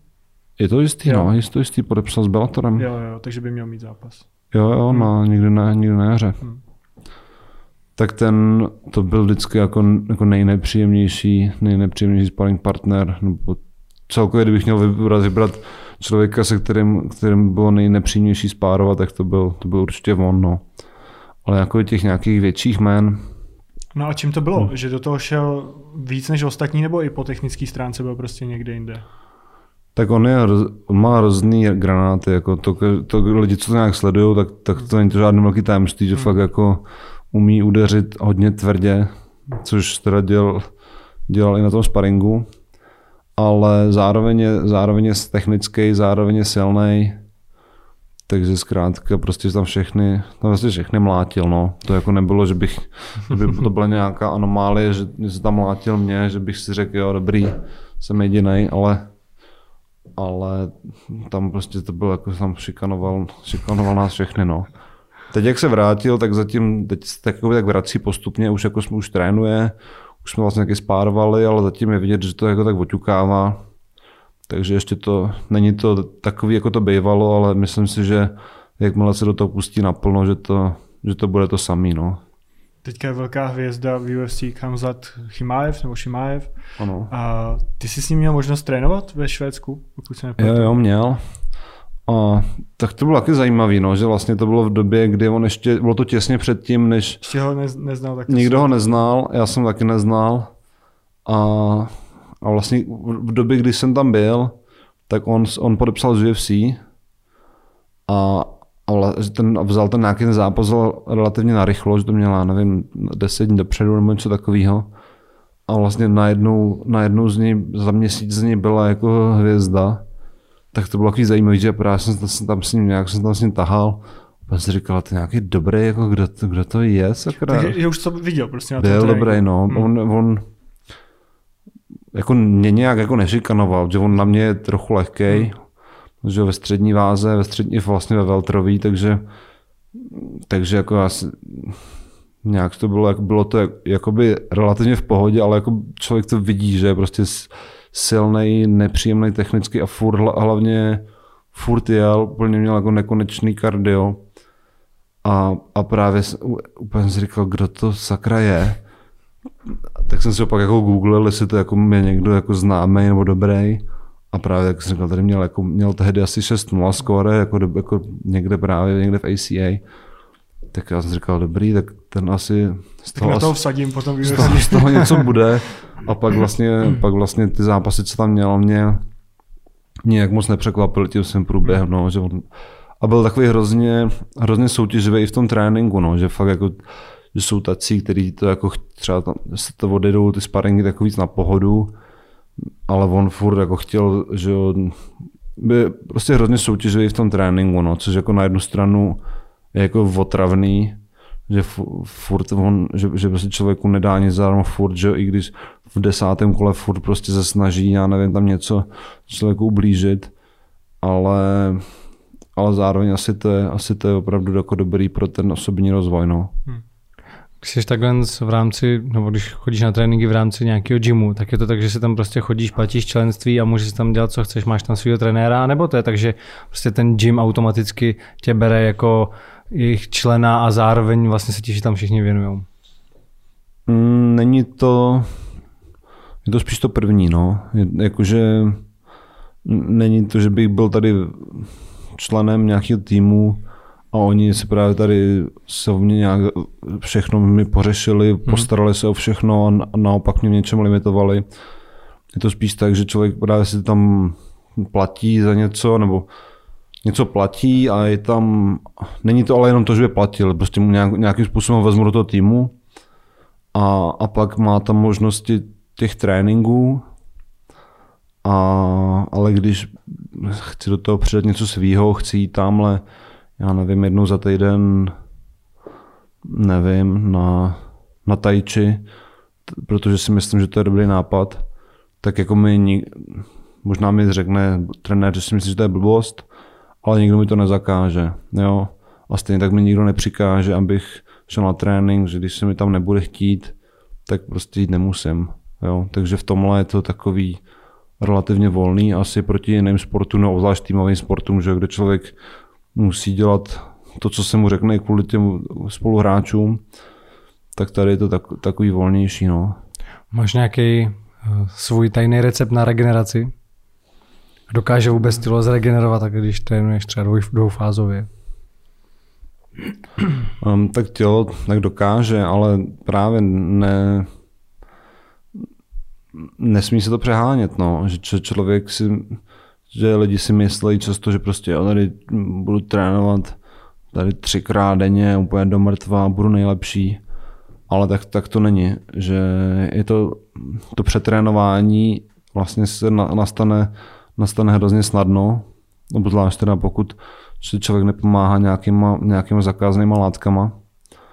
To, a, a je vlastně hrozně těžké to vybalancovat. Že člověk na jednu stranu nechce být, že člověk je třeba jako, už cítí, že je fakt jako unavený na pokraji sil a teď si říká vždycky, jsem jenom línej, nebo už opravdu to tělo potřebuje si odpočinout. A vždycky, a vždycky to jako, vždycky na takový vnitřní jako, jako vnitřní rozhovor, protože pak samozřejmě člověk, když je v té přípravě, tak jako fakt je unavený jako vlastně pořád a už se mu taky do toho tréninku nechce, že jo. Ale většinou, většinou to jenom proto, že většinou to kousná jde. Ale pak, eh, pak když se opravdu přetrénuje, já to na sobě už dokážu docela dobře pozorovat, vždycky takový první, vždycky takový jako prv, první varovný signál je, že nemůžu pořádně spát, tak to už je, už jako vím, vlastně začínám být přetrénovaný. A pak jako když třeba e, a další, další signál je, že vlastně i mi vlastně třeba horko, potím se, i když vlastně nic nedělám, jenom tak jako někde sedím nebo odpočívám, podle toho poznám, že jsem prostě, že už, že, že musím ubrat. A, a, a vlastně... Co ti pak pomůže při té regeneraci? Už jenom odpočinek a spánek. Tak odpočinek a spánek je nejdůležitější. Jo? Samozřejmě já že chodím na nějaký já nevím, masáže a, a takovéhle věci, nějaký že jo, výživa správná a podobně. Ale stejně stejně člověk může brát jakýkoliv doplňky jo, a chodit, já nevím, na masáže do kryosauny a na všechno možný, ale když nebude mít ten spánek, tak to stejně tak to stejně nebude stačit. Jo. Ten spánek je zkrátka nejdůležitější. A spánek a ten a uměrný ten trénink, jo? že právě lidi si myslí, že právě čím víc budu trénovat, budu dřít, tak budu, tím budu lepší, že jo? ale ne vždycky to tak je. A některý, a některý sportovci to i jako vlastně chtějí mít ten obraz toho největšího dříče, tak to i jako vlastně přehánějí tím, nebo jako, že říkají, jo, a trénuju tady čtyřikrát denně a prostě od rána do večera, prostě když, když ty spíš, tak já jsem v gymu, že jo. Což je úplně nesmysl samozřejmě, že jo. To, to samozřejmě tak nedělají, jenom prostě chtějí mít image toho největšího dříče, protože by to nešlo zkrátka, jo. A, pokud tak dělají, tak to rozhodně není nějaký jako klíč úspěchu, že opravdu když je těch tréninků, je lepší, když je míň a člověk se na ně může pořádně soustředit, je odpočatej, a může tam předvést maximální výkon. Tímhle tím je docela známý Jarda Jagr, že vždycky říkal, že si dává individuální tréninky navíc ještě a že v tom právě říkal, že ten, ten hlavně ten úspěch, že tím je jako o krok před ostatníma. Samozřejmě talent, to je jasný, ale tak já nedokážu posoudit, jak ty tréninky že v hokeji, jak to vypadá, nebo kolik, kolik tam mají ještě času, ale individuální, takhle, záleží, jaký ty individuální tréninky navíc jsou, že jo. Pokud to je, eh, pokud to je něco, že jo, právě nějaká třeba technická věc, že jo, nebo takhle, nebo nějaký třeba trénink, trénink mozku, že Já jo, jsem nebo... viděl, že, Mhm. že si dával video jako na Instagram přesně Jo, trénink mozku, že si tam no, jako jasně. rychle, to bylo zajímavé. Tak, tak jasně, tak to je jedna věc, ale pokud si řekne, že, že si dám že si dám trénink navíc, že každý den, já nevím, uběhnu ještě 20 kilometrů po tom, co, co teda všichni ostatní dotrénujou, tak pokud je ten trénink postavený dobře, tak by měl stačit, že jo. Hmm. A, a ten trénink navíc vlastně už to člověku nic nedá, jenom, jenom prostě, jenom to bere, jenom to bere tu regeneraci, no. Další zajímavý zápas, který bude už v únoru z českého pohledu, nebo vlastně z pohledu i, že si teďka ve stejné váhovce je Jirka Procházka s Dominikem Reyesem. Jak vidíš tenhle ten souboj? No, jako jsem na to zase hrozně zvědavý. Já myslím si, že jako Jirka na něj, myslím si, že by ho mohl porazit, myslím si, že by na něj, ale zase taky to je, je to těžký soupeř, ale myslím si, že Reyes je trošku přeceňovaný kvůli tomu, jaký udělal zápas s Johnem Jonesem, protože on že měl, prohrál na body, hmm. ale velmi těsně. Podle mnohých, že podle mno, mnozí říkají, že měl vyhrát. Ale myslím si, že to je kvůli tomu trochu, že John Jones je už v té fázi, že v tom zápase neudělá víc, než musí. A že vždycky jako eh, zbytečně neriskuje, a zbytečně se nedře a prostě všechny ty zápasy vyhrává fakt jen o, o trošku, o kousek, jo? Což, což prostě spousta těch, což já nevím, třeba že Floyd Mayweather Hmm. dělal to samý, že jo, prostě mm, neudělá víc, než musí. Vyhraje, Ale s přehledem, aniž by byl nějak ohrozený, že by ho No, třeba jasně. knockoutovali nebo takhle. Jako. Přesně tak. Takže on několik těch pos, posledních, ale mu to lidi vyčítají, že poslední zápasy, že vypadá, že, že, jako, že prostě nevypadá tak dobře a stěží vyhrává. Ale myslím si, že, on, že furt má tam tu rezervu a pořád přesně ví, kdy, kdy musí zabrat a kdy, kdy, si může, kdy si může trošku odpočinout. Takže myslím si, že kvůli tomu ten Reyes dostal takovou auru, prostě tady najednou, to je borec, který, který skoro porazil Jonese, možná tady jeho nástupce. A myslím si, že, že Jirka, myslím si, že by ho mohl mohl, mohl dát. No.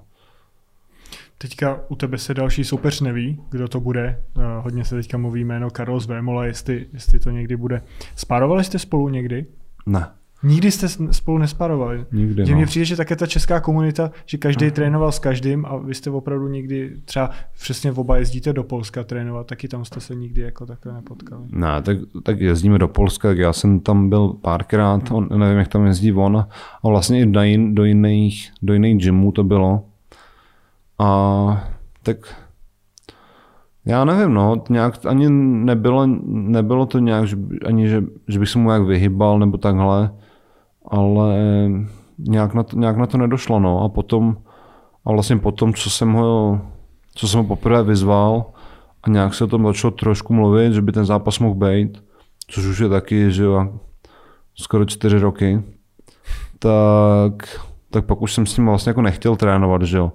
Ne, že bych sem, ne, že bych se mu doma nějak vyhybal, ale když člověk ví, že někým může mít zápas, tak já, že nechci nějak, mm, nechci mu jakoby ukazovat svoje zbraně na tréninku, že jo, tak, takže žádný trénink jsme už pak ne, spolu nedomlouvali, a tak nějak to vyšlo zkrátka, no, že... Ale na druhou stranu, v tou, v tou, tou dobou, tou dobou jsem, když jsem poprvé vyzval Carlose, tak jsem vlastně vyzval i Jirku Procházku, a, ale s tím jsem trénoval, že jo, do té doby moc krát, takže to není jako, že bych, že bych eh, vyzval někoho, s kým jsem netrénoval, nebo takhle. Je to jako jedno, no. Tak a když je mezi váma teďka ta rivalita, tak nenapadlo tě, protože u Karlose je spousta možností, jak si tam člověk může něco zaplatit, třeba prohlídku Vémola Landu nebo trénink. Nenapadlo ti, že by to bylo vtipný, kdyby ty si z toho zaplatil, přišel tam třeba pod nějakým falešným jménem. Jako napadlo mě to popravdě. Já si myslím, že by to bylo strašně vtipný.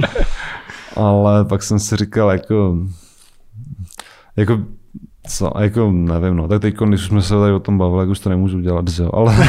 ale my to vydáme třeba za týden, mm. za 14 dní, tak ještě šance. Jakože by si započil ten trénink, nebo... Uh, pro ne, pro lítku ale takový to napadlo mě to, když jsem to taky, někde jsem to viděl, mm. jako, ale ale zároveň jako, jenom jsem se nad tím zamyslel, za, zasmál jsem se tomu v duchu, ale že jako nějak bych to chtěl realizovat, to asi, jako, to asi ne, protože taky lidi si myslí, že jsem jako nějaký posedlej tím molou, jako když právě já, jako právě ne, já jsem říkal, že mu nebudu chodit ťukat na okno, abych s ním mohl mít zápas a tohle by vlastně bylo ono, jo, jako já ho, já ho jako nepotřebuju k ničemu, jo. Takže když on ten zápas nechce, tak, tak ho prostě nechce. No. Hmm. Ty jsi vyzval i Atilu. A koho by si radši teďka na zápas, kdyby si si mohl vybrat? No, to je dobrá otázka. Asi to Atilu.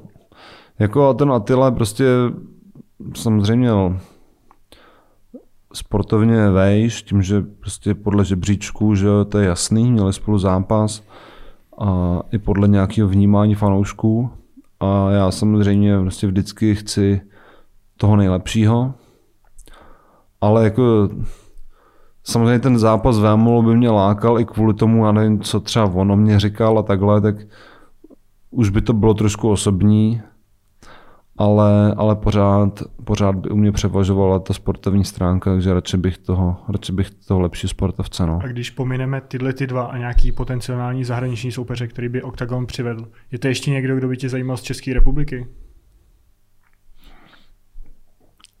Asi ani ne, protože on v té váze tam jinak pořádně nikdo není. No. Je tam, já nevím, kdo tam ani je. Je tam Miloš Petrášek, se kterým jsme kamarádi, takže to se mi taky nechce s ním jako zápasit. A jinak teď tam je Dan Škvor, který zase jak má, jako, že měl první zápas, tak to, a taky, se vlast, taky jsme kamarádi, taky spolu trénujeme, takže taky to by mi vlastně nedávalo smysl. A jinak já ani pořád, jinak, jinak nevím, kdo tam v té polotíze je, no, takže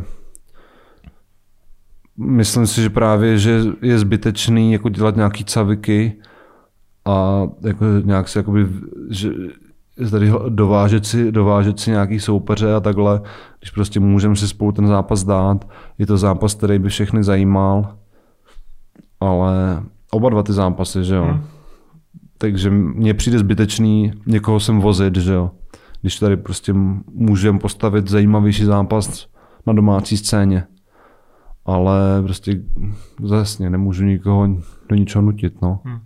A teď my, když jsme se dívali těsně předtím, než jsi dorazil na tvoji váhu, na váhu Carlose, a tak pokud se nemýlím, tak si myslím, že Carlos zápasil teď do 83 kg. No, teďka ten poslední zápas. 84. 84. Tak eh, ty bys musel asi docela rozchalozovat, aby se tam dostal, ne? nebo by to bylo tak, že on by naopak vlastně neschazoval tolik? Tak on, tak, on záp- tak to, to, ten zápas, pokud by se odehrál, tak by se musel odehrát ve váze do 93 kg, polotěžká, což je váha, ve který, ve který Karel zápasil dlouhá léta, vlastně do té doby, než jsem nějak začal, než jsem přišel do kterému schodil jsem a řekl jsem, že s ním chci zápasit, tak pak možná to byla schoda náhod, možná, ale pak zkrátka on začal scházet do té 84 a vlastně na tu 84 jako je velký, že on s tou váhou hmm. že má problémy, furt chce nějakou, furt chce catch weight nějakých 88, že, jo, že 84, že říkal teď taky, že dal to, ale že příští zápas nemůže mít už 84, jo, takže já to nějak nehodnotím, ať si to každý přebere jak chce, ale přijde mi to do očí bíjící, no, co se, co se tady odehrává. Každopádně pro to asi není nějak z fyziologického hlediska uh, pro tebe možný, aby si se dostal na 84. To asi ne, no. Nebo jako možný by to bylo, ale, ale samozřejmě ta výkonnost by hmm. byla, jako to bych byl úplně mrtvý, že bych, mě, bych, musel, bych musel být měsíc v ohladu, že takže eh, do 84 určitě schazovat nebudu, takže pokud on v té 84 se bude dál držet, tak samozřejmě ten zápas nebude. Mm-hmm. Ale pokud, pokud bych chtěl do té 93 a, a i vyzýval, že tady v těžké váze bude je, tak, tak že mi přijde takový trochu směšný, že když pak říká, že já jsem, já nevím co, moc velký, nebo nevím ani vlastně, co říká. Když jsme tady měli Jirku Procházku, tak eh, on se nám svěřoval s tím, že už vlastně byl od mládí takový diskotékový rváč, což ty naopak, co jsem tak jako eh, pochytil z tvých rozhovorů, si úplně pravý opak, že ty si snad říkal, že jsi se nikdy mimo, mimo ring vlastně neprál. A co by muselo nastat za situaci, aby si do toho šel, aby prostě si fakt jako někoho na ulici zbouchal, nebo by si se bránil? Um, asi by to muselo být samozřejmě, když by někdo napadnul, anebo když by někdo napadnul nějaký moje, moje kamarády nebo blízký nebo přítelkyně, tak tam by asi stačilo i míň. A takže jsi se nikdy nedostal do té situace, že by tě někdo napadl? Nedostal, no. To mi přijde až divný, já jsem takový člověk nekonfliktní a přijde mi, že jako v mládí mě napadal každý druhý týden někdo. Možná no, proto, že věděl, že jsem ten nekonfliktní. Tak já jsem zároveň docela velký, že jo, takže lidi si to asi hmm. roz, rozmyslej. A nechtě také na vesnici někdo, jako že už prostě si říká, to je ten zápasník, tak ho vyzkoušíme. Honici ego, no. Hmm. Honici ego, přesně. Hmm, nevím, nikdy se mi to nestalo, no. Jakože v, jasně, že v té době, kdy nějak jsem začínal zápasit a lidi to už o mě jako věděli, ale zároveň jsem nebyl jako nějaký, že extra známý, ale dejme tomu v nějakých těch, v tom, třeba na tom menším městě, z toho mě věděli, tak stejně no, spíš právě, spíš právě ty, ty rváči, kteří tam jako byli na, někde na v tom klubu dělat, dělat, dělat, dělat dusno, tak se právě spíš chtěli kámošit, no. no čau, co, co, jak to jde, kdy bude zápas. A pak tam šli, a pak tam šli se sekat nějaký chudáky, že jo, který byli moc ozralí nebo hubený aby, na to, aby se mohli bránit, no. Takže tohle jsou ty diskotékový rováči, no. A co by si takhle radil lidem, kteří se vlastně dostanou do takovéhle nějaké situace nepříjemný, kdy se snaží někdo vyprovokovat? Je lepší utéct nebo uh, se bránit a ukázat, že na to máš? Ale tak už, jsme, už tady zaznělo, že já jsem nikdy v žádné takovéhle situaci nebyl tak těžko můžu dávat rady, jak by, se, jak by se kdo měl chovat. Jo. Já fakt jako nevím, co je správný. Teď tady řeknu, já nevím, něco řeknu a pak se podle toho lidi budou chovat a, a skončí v nemocnici, takže já, já fakt nevím. A teď se spíš poradit s někým, kdo se, tom, kdo se tím zabývá. No. Spousta zápasníků si přivydělávala tím, že dělá na dveřích. Ty s tímhle zkušeností nemáš. Nebo jo, máš, dělal jsem taky na dveřích. No, ale tak jako tam ne... si se musel dostat do konfliktu. Takže jsme jako vyvedli třeba, ale nebyla to jako, že by... to nebylo nic vážnějšího? No a jak já jsem nedělal, já jsem taky nedělal jako moc dlouho, ani moc, já jsem dělal vlastně tak jako spíš tak nárazově, že jsem vždycky za někoho zaskakoval nebo takhle. A no jasně, jako se někdo se vyved, ale jako, že by se tam byla nějaká jako řežba, hmm. to ne. To ne takhle, když jsi v tom oktagonu, tak přesně oktagon je hodně ta show, hmm. je to spojený se sociálníma sítěma a už dlouho propagujou, že bude zápas youtuberů. Co ty si hmm. o tomhle myslíš? O tom, že youtubeři prostě začnou dělat MMA a pak mají zápas prostě v té organizaci mezi ostatníma zápasníkama? Já možná ještě bych se vrátil k tomu tématu těch dveří, jestli, hmm, jo, jestli no, se dovolíš. tak to je zase možná jako to samé, že říkáš, že když jsi na dveřích, tak prostě musí, musíš prostě tam být rvačka nebo takhle. Ale to je to, no, že ono nemusíš. Prostě když nechceš, že někdo prostě dělá bordel, tak ho vyvedeš, že jo. A nebo prostě mu dáš pěstí, že jo. A je to jako, je to jako na tobě, že jo. Takže to, když lidi říkají, že tady prostě na dveřích prostě řežba furt, tak taky jako by možná tu práci nedělají úplně dobře, no. Hmm. Ale zase nechci nějak hmm. do toho extra někomu ale kecat, ale... Já, já souhlasím, proto mi taky přijde vždycky zvláštní, když na dveřích je třeba boxer, který nemá žádné zkušenosti no, jasně. s tímhle tím, tak jak on pak jako někoho tam specifikuje, když jediný, co umí, prostě je dávat ty pěstí. No jasně, to je, je to tak, no. Hmm. Takže no, to, to jen tak byla taková, taková odbočka. Ale k válce youtuberů ale co bych tomu řekl, no. Já na to nekoukám teda upřímně a samozřejmě pokud to lidi baví, chtějí na to koukat, ať na to koukají. Jo, mně to přijde jako mně to přijde jako nezajímavý, to, že koukat na někoho, jak se pere, kdo se neumí prát, jen protože je nějakým způsobem slavný. Já vlastně ty youtubery ani neznám. Jo. Já na t- já celkově fenomén jako youtuberů nějak jde mimo mě. Úplně vlastně nevím, co to jako, k čemu to vlastně je, nebo jako, že Nesleduješ ani vlastně nikoho, si říkal, že? Nesled, jako youtubery, hmm. nesleduju asi žádného youtubera, no. Jak, takže takže nevím, no. A, a celkově tady ten koncept toho, že se, že se vezmou lidi, co nemají žádné zkušenosti s MMA a nějak se pak k tomu vedou, že jak byl projekt X a projekt Y a já nevím, právě zápas Tlouštíka, já nevím, s Holičem a, a ten, tak jako jako pokud to lidi baví, tak v pohodě, ale mně to přijde, mně to přijde mimo, no, protože pak samozřejmě ten zápas je, to je jakoby hrůza, že na to se, na to se z mého pohledu nedá koukat. A to je jedna věc. A druhá věc je, že mě, co mě na tom trochu vytáčí, že ty lidi tím, jak jsou prostě v televizi, jsou nějakým způsobem, vlast, jsou z nich takový jako pseudo-celebrity, dejme tomu, tak oni tomu jako najednou, najednou uvěřejí, že jsou fakt jako dobrý. A opět tam, že nastupují prostě jako, prostě já nevím, jak McGregor, že úplně tam jdou tam, že úplně, uh, tady já nevím, ten nastupuje v nějakém kostýmu, tady já nevím, někdo nastupuje v paruce, já nevím, s něčím, s žezlem pomalu. Jo, a že jako dobrý, já vždycky říkám, show k tomu patří, ale vždycky by to mělo být uměrný těm schopnostem, jo.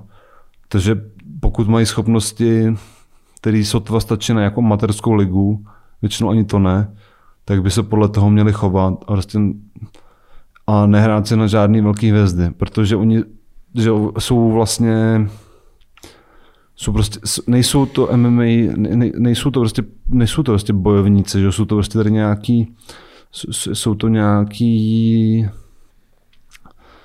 nějaký tady lidi z reality show, který se dostali do zápasu, že jo, ale a najednou si, najednou si hrajou na zápasníky, no. Takže tohle mě na tom trochu vadí.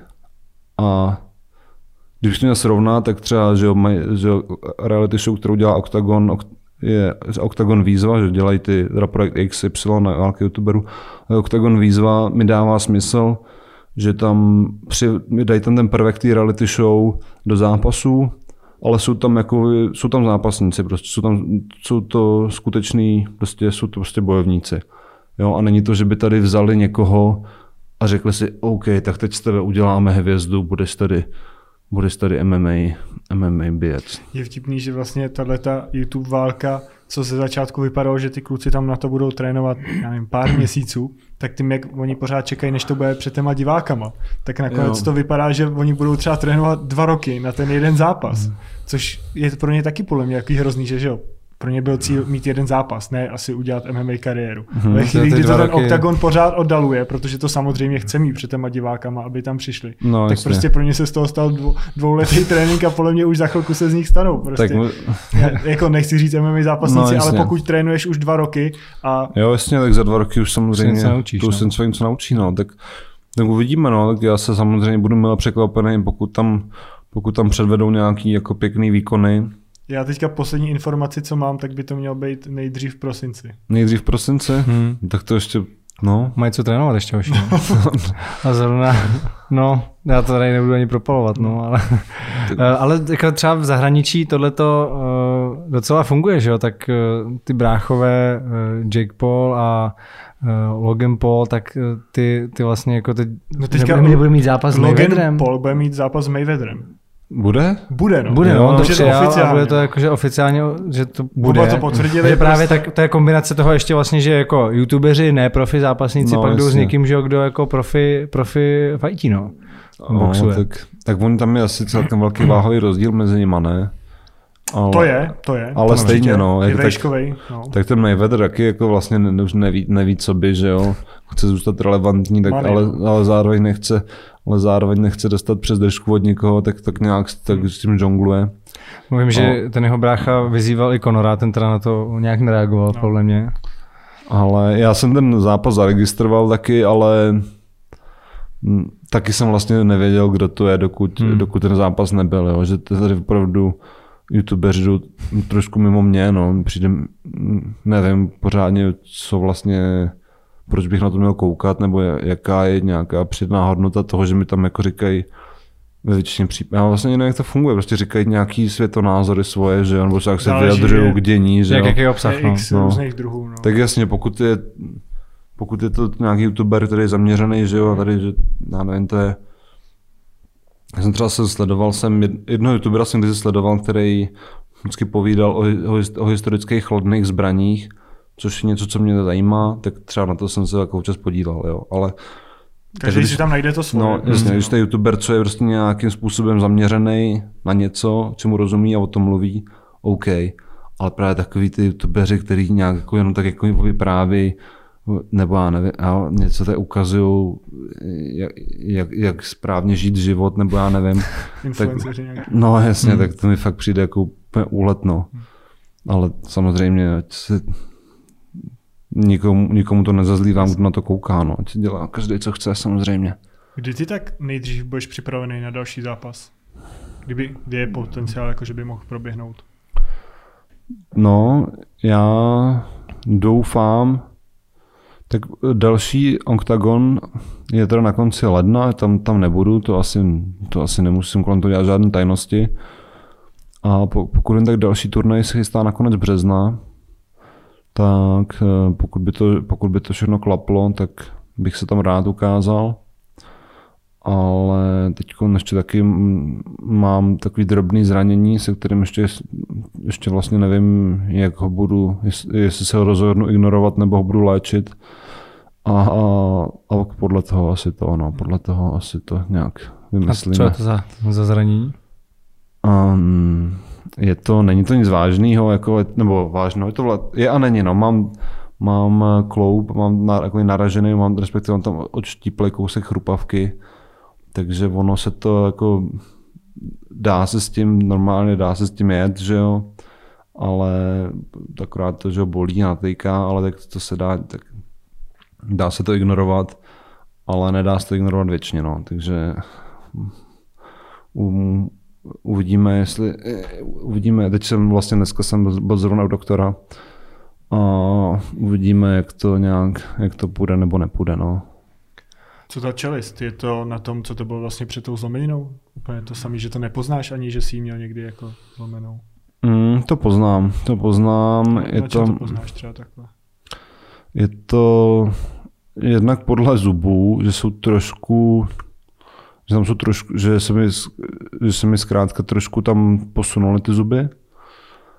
A tak když tam jakoby jazykem přejedu po tom spodním patře, tak jakoby cítím, že tam je, že tam jsou trošku jinak než byly, že ten jeden zub mi tam jakoby trošku je jakoby posunutý do zádějc. A, a taky to poznám podle, je, je, je jakoby ne, ne, méně citlivá ta, nebo taková jako trošku, jak, jak, to, jak to popsat správně.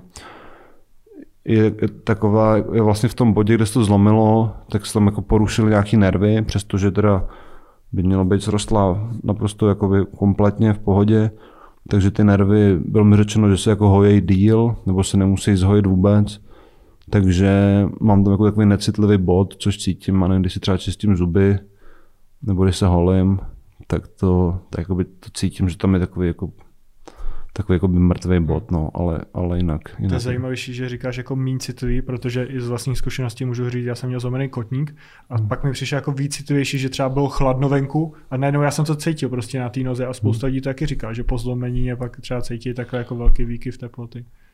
Tak eh, to chlad, výkyv teploty rozhodně necítím teda na tom, ale nebo takový jako brnění trošku možná, já nevím, jak to popsat, no, Hmm. takový, jako by to bylo, jako by to bylo, když, když máš, já nevím, když máš umrtvenou, když máš umrtvenou ruku, tak taky jakoby necítíš, Jo. ale cítíš, že to je vlastně umrtvená, že jo. Hmm.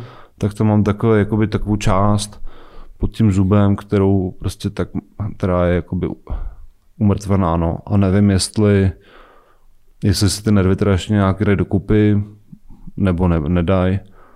A je to vlastně jako, je mi to vlastně celkem jedno ve finále, no. Ty jsi začínal jako s bojovým sportem s Musadem a vím, že v hodně rozhovorech si se k tomu vyjadřoval, že si myslíš, že to je o ničem, že to vlastně jako moc nefunguje, tyhle ty bojové sporty jako i Krav Maga, nevím, Systema a takhle. Tak co konkrétně si myslíš, že je na tom vlastně špatně a že nefunguje? Oproti vlastně MMA. že co nefunguje, no, jakože ty, ty techniky nefungují, no. Že, Jakože reálně to pak nikdy jako nemůžeš použít, nebo že to nepoužiješ? no jasně, že tam máš, já nevím, plácnu, jo, tam je třeba, že na tebe někdo jde, tam je, máš obranu na přímý úder, máš, že vy- vykryješ ten přímý úder jako takhle, že, jo, že na tebe jde ten úder a ty takhle odkloníš a vykryješ ho tudy. Což jako, což jako nejde stihnout, že jo. To je prostě hmm. blbost. A když by se to povedlo, tak ho tady vykryju a, dost, a druhou rukou dostanu další přímo na bradu, že. To je prostě, to, to prostě takhle nefunguje, jo. To kdokoliv, ať si to někdo zkusí takhle vykryjovat údery v MMA zápase, a, tak to vlastně nepůjde. Jo. Takže, a pak tam jsou, já nevím, páky různý, který taky, jo, že když má člověk proti sobě nějaký úplný lempla a má to najetý, tak to, tak to třeba nějakým způsobem projde. Ale pokud už má člověk proti sobě někoho, kdo trochu ví, co dělá, tak, tak v žádném případě takový ty páky na zápěstí, jak se takhle chytne, že jo, úplně jak segaloviny a podobný. To je jako, to prostě, ne, to prostě nefunguje, no. To, a pak, když to funguje jenom na úplnýho lempla nebo někoho, kdo je, já nevím, ožralej a slabý a s na nohou, tak jako to je trochu jako by bojový umění o něčem mi přijde, no. Já vím, že tenkrát, eh, když jsem byl mladší, tak jsem na YouTube strašně sledoval nějaký jako videa o systémě a strašně mě to fascinovalo. A právě mě přek- překvapilo, že on dokáže tady prostě jedním prstem toho člověka jako div nezbalit do praclíku. No. A takže to si myslíš, že fakt funguje jenom teda na člověka, prostě, který jako absolutně neví. A když budou dva proti sobě, nebo kdyby ty No. si stál proti někomu, kdo je, já nevím, mistr v Krav tak si myslíš, že i tak by se zbouchal. Prostě.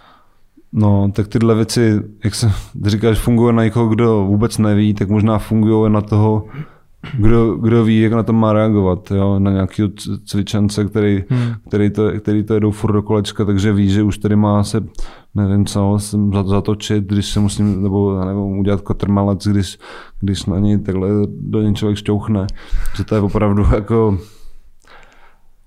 to je jako úlet, no, ale samozřejmě tak jako v té krafmaze, kromě, já tu krafmagu nějak extra na to nemám, nebo jako nikdy jsem ji netrénoval, ale jenom viděl jsem že nějaký videa a viděl jsem, že tam dělají v podstatě to samé, co na tom usadu, jo? takže to je jako, takže na to konto říkám, že to jako nefunguje, ale nikdy jsem to netrénoval.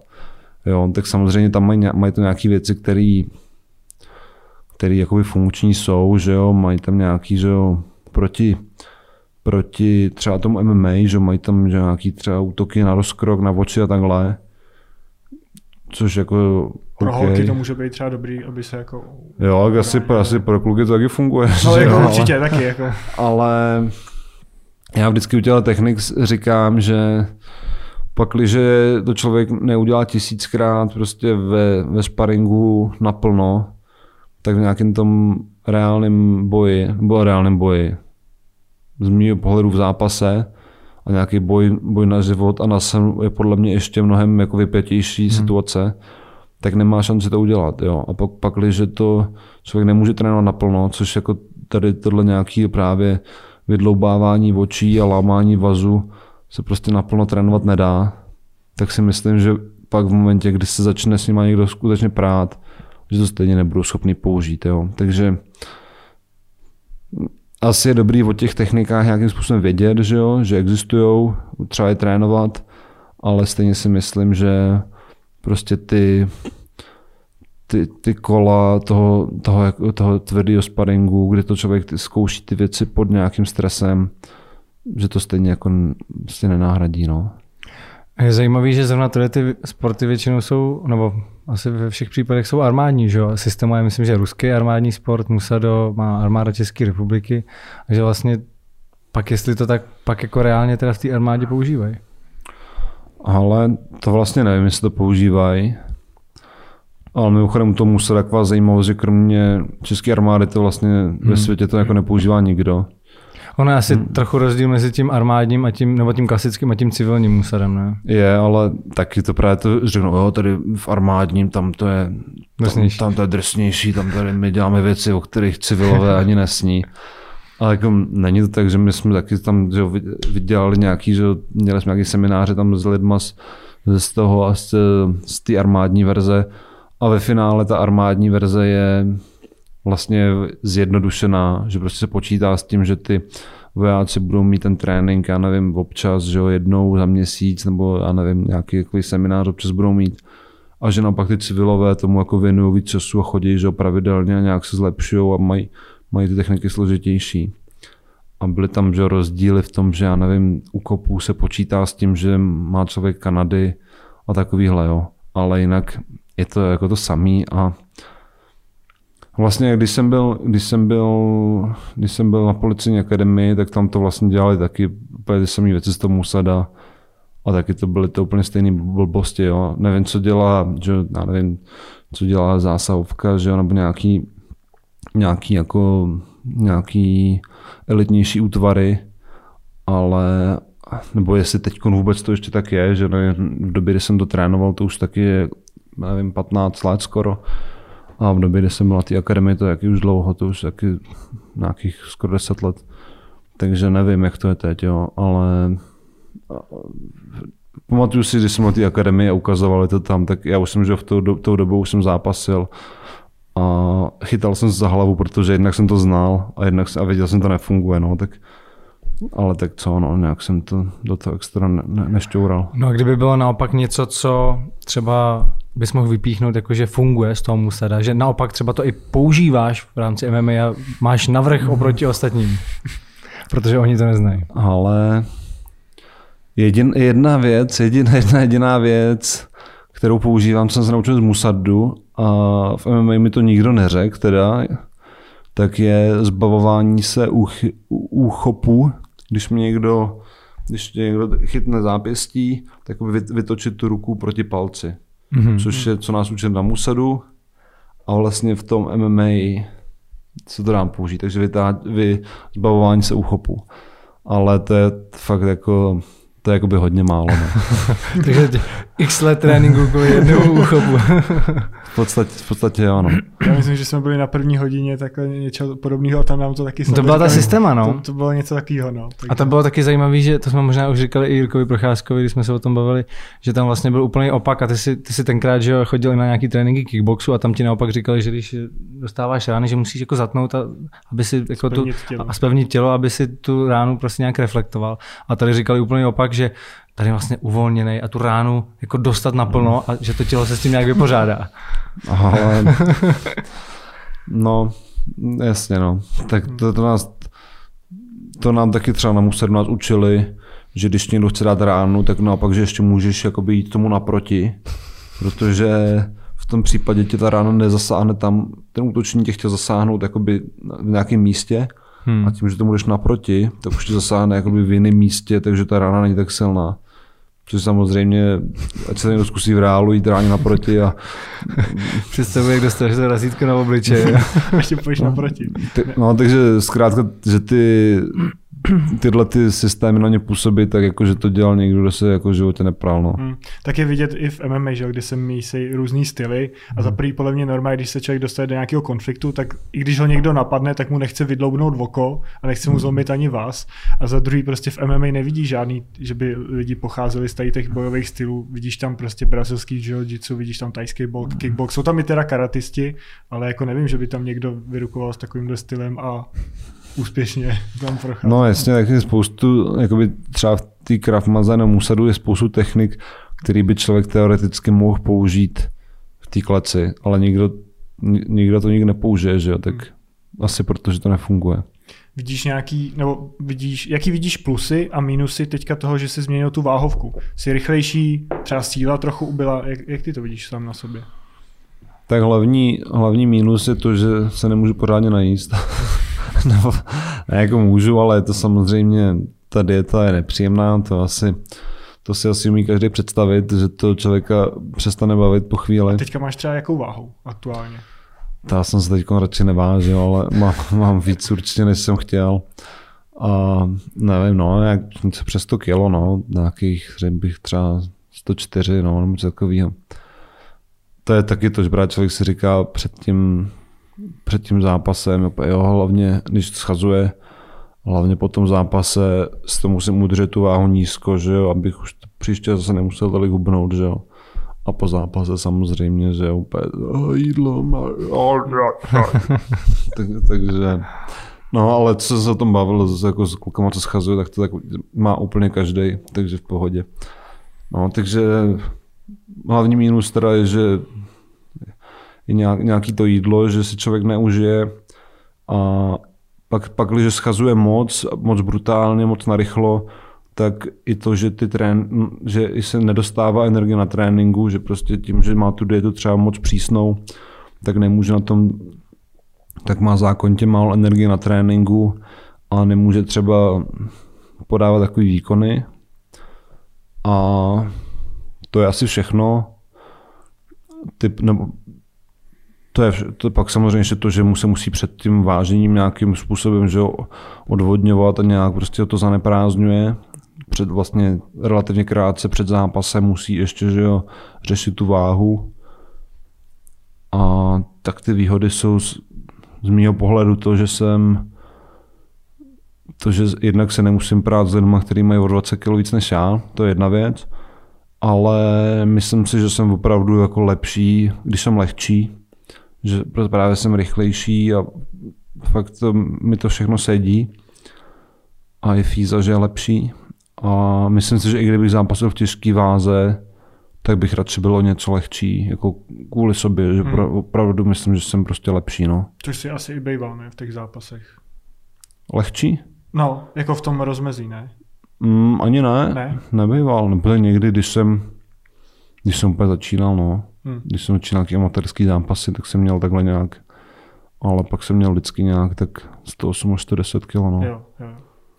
Ty jsi říkal strašně zajímavou věc a že to, to, že stavy v kleci můžeš připodobnit jenom k tomu, když jsi měl psychedelika. Mm-hmm. Jaký s tím máš zkušenosti? S psychedelikama? Mm. tak, tak střední, řekl bych. ne, tak eh, já jsem, už jsem, už jsem o tom mluvil, není, jako nějak s tím netajím, ani to, zároveň to ani nějak jako nikde nedostrubuju. Um, zkusil jsem z těch, z těch běžně dostupných, ne, z těch běžně dostupných látek um, většinu asi, nebo tak LSD, psilocybin, DMT, ayahuasku. To je asi všechno, no. Takže tak asi bylo každý trochu rozdílný, ne? To, to mělo na tebe jako účinky. Jsou, jsou rozdílný, ale jsou, je tam vždycky takový jako podobný, je tam vždycky jako, jako jednotící prvek, řekl bych, a, a pak, pak tam jsou, jsou tam nějaký, je ten, je ten stav jasně trošku jiný a, a vlastně některé ty látky jsem měl, třeba tu ayahuasku jsem měl jenom jednou, takže to jakoby nechci nějak že ho hodnotit a říkat, jaký to je, protože vlastně pořádně nevím ještě.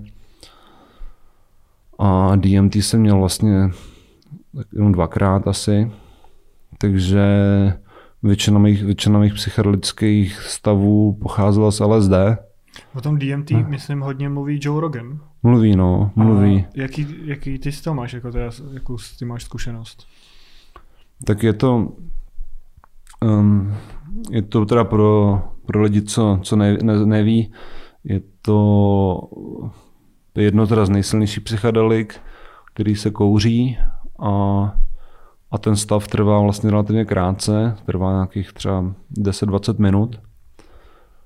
A, a samozřejmě záleží, jak moc, kolik si to člověk nandá.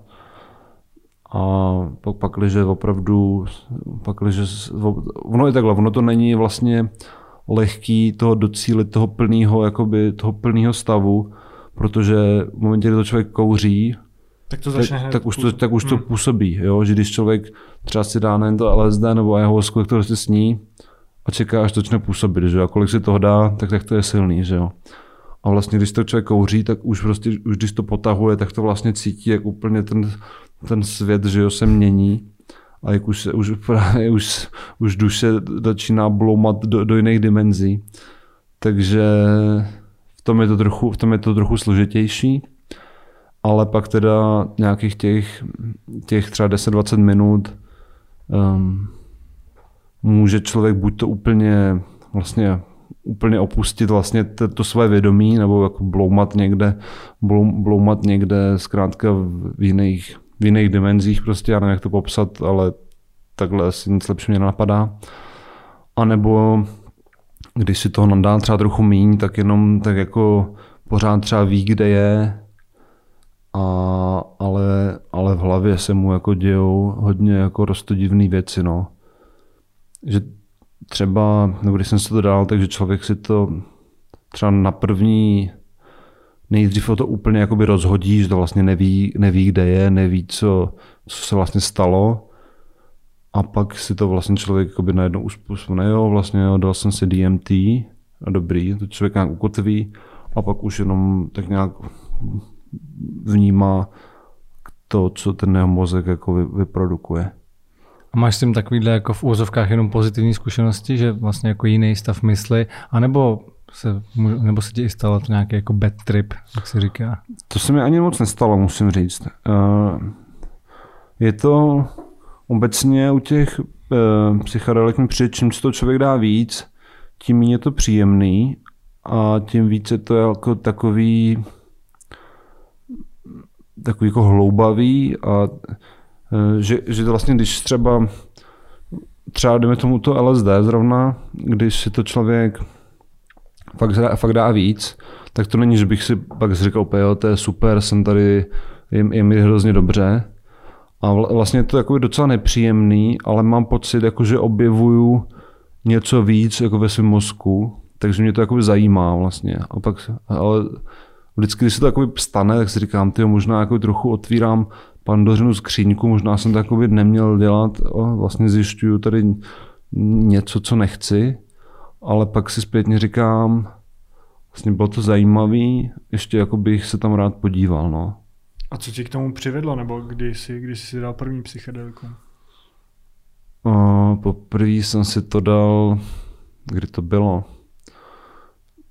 nějaký na podzim 2016 jsem to měl poprvé, tak nějak do zvědavosti, no. Do zvědavosti nějak jsme se o tom bavili, říkal jsem, přišlo mi to zajímavý, ale musím říct, že jsem nečekal, jako to ono to moc nejde, jako si udělat jako realistický obrázek mm, podle toho, tím, že se to mě s někým baví, že jo, tak někdo ti řekne, někdo ti nějak popíše, nebo člověk to může vidět v nějakém filmu třeba, kde to většinou je jakoby znázorněný hodně, jako, nebo nějak jakoby spíš hodně jako nepřesně, nebo spíš nějak jako komediálně. Takže, takže člověk jako neví, že jo. To je, je to, já vždycky říkám, že když, když člověk, když, když prostě bys viděl, když, když bys viděl ožralýho týpka a v životě si neměl alkohol, tak si jakoby zhruba můžeš představit, jaký to je. Když vidíš zvolenýho týpka a v životě, v životě si, si neměl trávu, tak už je to horší, si myslím. Tak jako, ale když vidíš někoho, kdo je na tripu a v životě jsi to neměl, tak jako vůbec nevíš. Hmm. No. To je prostě... Protože, no jasně, prostě nevíš, no. Dokud to člověk neskusí, tak, tak neví, no. A máš to tak i, že vlastně pro tebe je důležitý, v jakém psychickém rozpoložení si to dáš, s jakýma lidma, nebo že musíš být sám, máš i takovéhle věci, že by si to nedal, kdyby si měl nějakou depku, protože přesně by se ti mohl stát nějaký ten bad trip. Ani ne, jak já už jsem, už jsem jako s tím nějaké zkušenosti mám, takže vím, jak, vím co, to, co to udělá. Celkově jsem docela psychicky stabilní člověk, takže jako, kdybych měl lepku, tak strávat nebudu, protože jako je to jako vlastně blbost, že jo. Ale není to, že bych si musel jako vyloženě na to nějak se naladit do sluníčkova. I možná vlastně i ta depka, vlastně bych si to měl dát i na depku.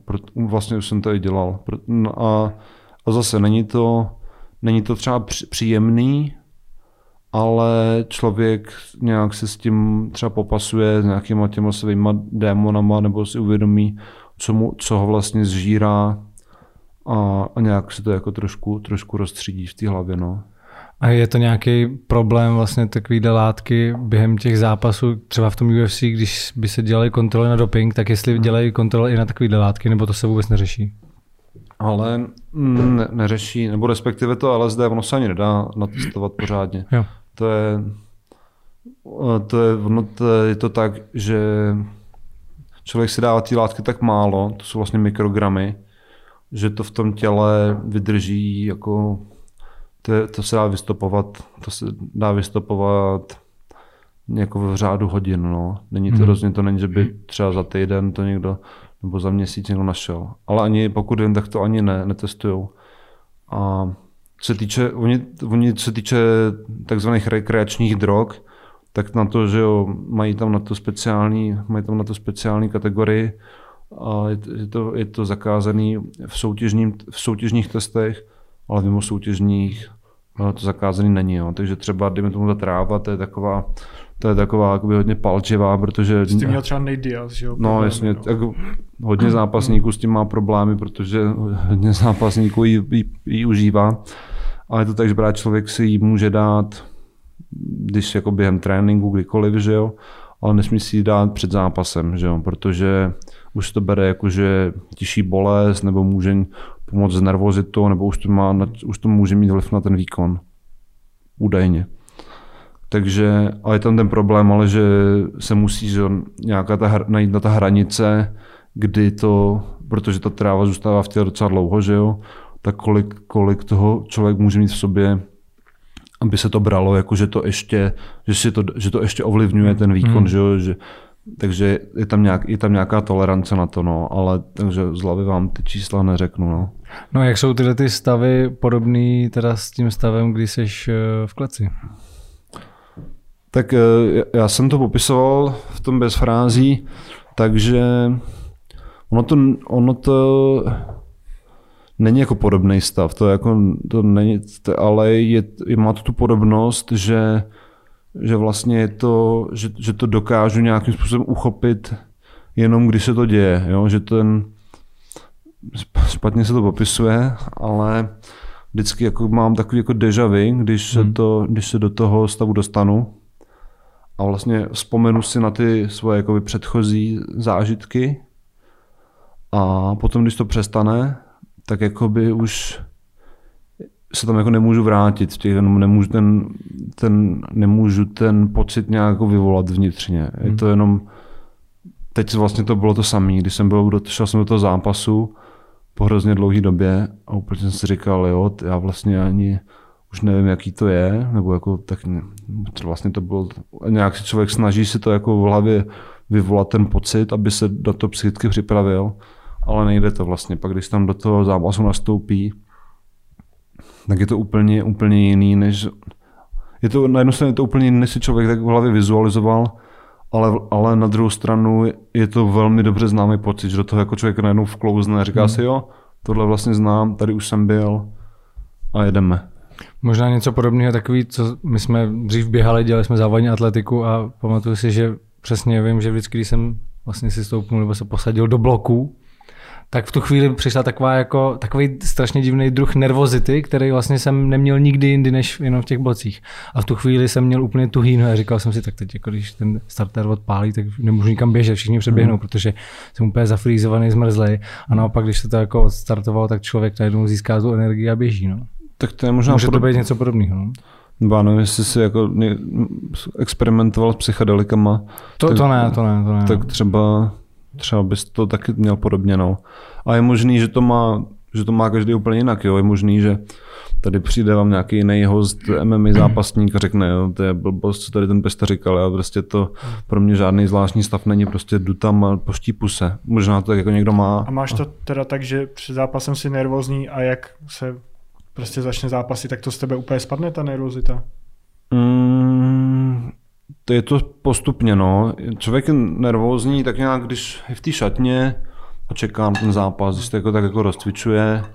A při tom ná- A nástupu už to jako... Při tom nástupu už jako vlastně to na to člověk jako zapomene. Není to, že by to člověka spadlo, že by si řekl, "Ah, spadlo to ze mě, ale najednou na to nemá myšlenky na nějakou nervozitu, protože už se to děje Hmm. a jdeš tam a soustředíš se na ten, na ten no a výkon. jak si pamatuješ tyhle věci, třeba to, co se stane v tom ringu, nebo i když nastupuješ a teďka ti tam připravujou, jestli, jestli si tohle všechno pamatuješ, nebo až když to vidíš zpětně ze záznamu? Jo, to si pamatuju, Jo. to si pamatuju, ale, ale jakoby ten pocit se ten pocit se vlastně nedá pořádně, jako ten se nedá pořádně tak nějak jako vnitřně znovu vy- vyvolat, no.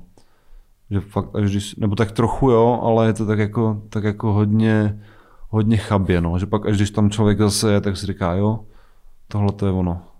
Musí si to člověk zažít. Jako myslím si, že jo, no, protože a právě, že vlastně fascinuje, kolik lidí jako je vlastně fanouškama bojových sportů a nikdy si to, nikdy si to neskusili, že je to vlastně se hrozně ochuzují, nebo najednou přijde mi, že nemůžou to jako pochopit, co se tam děje.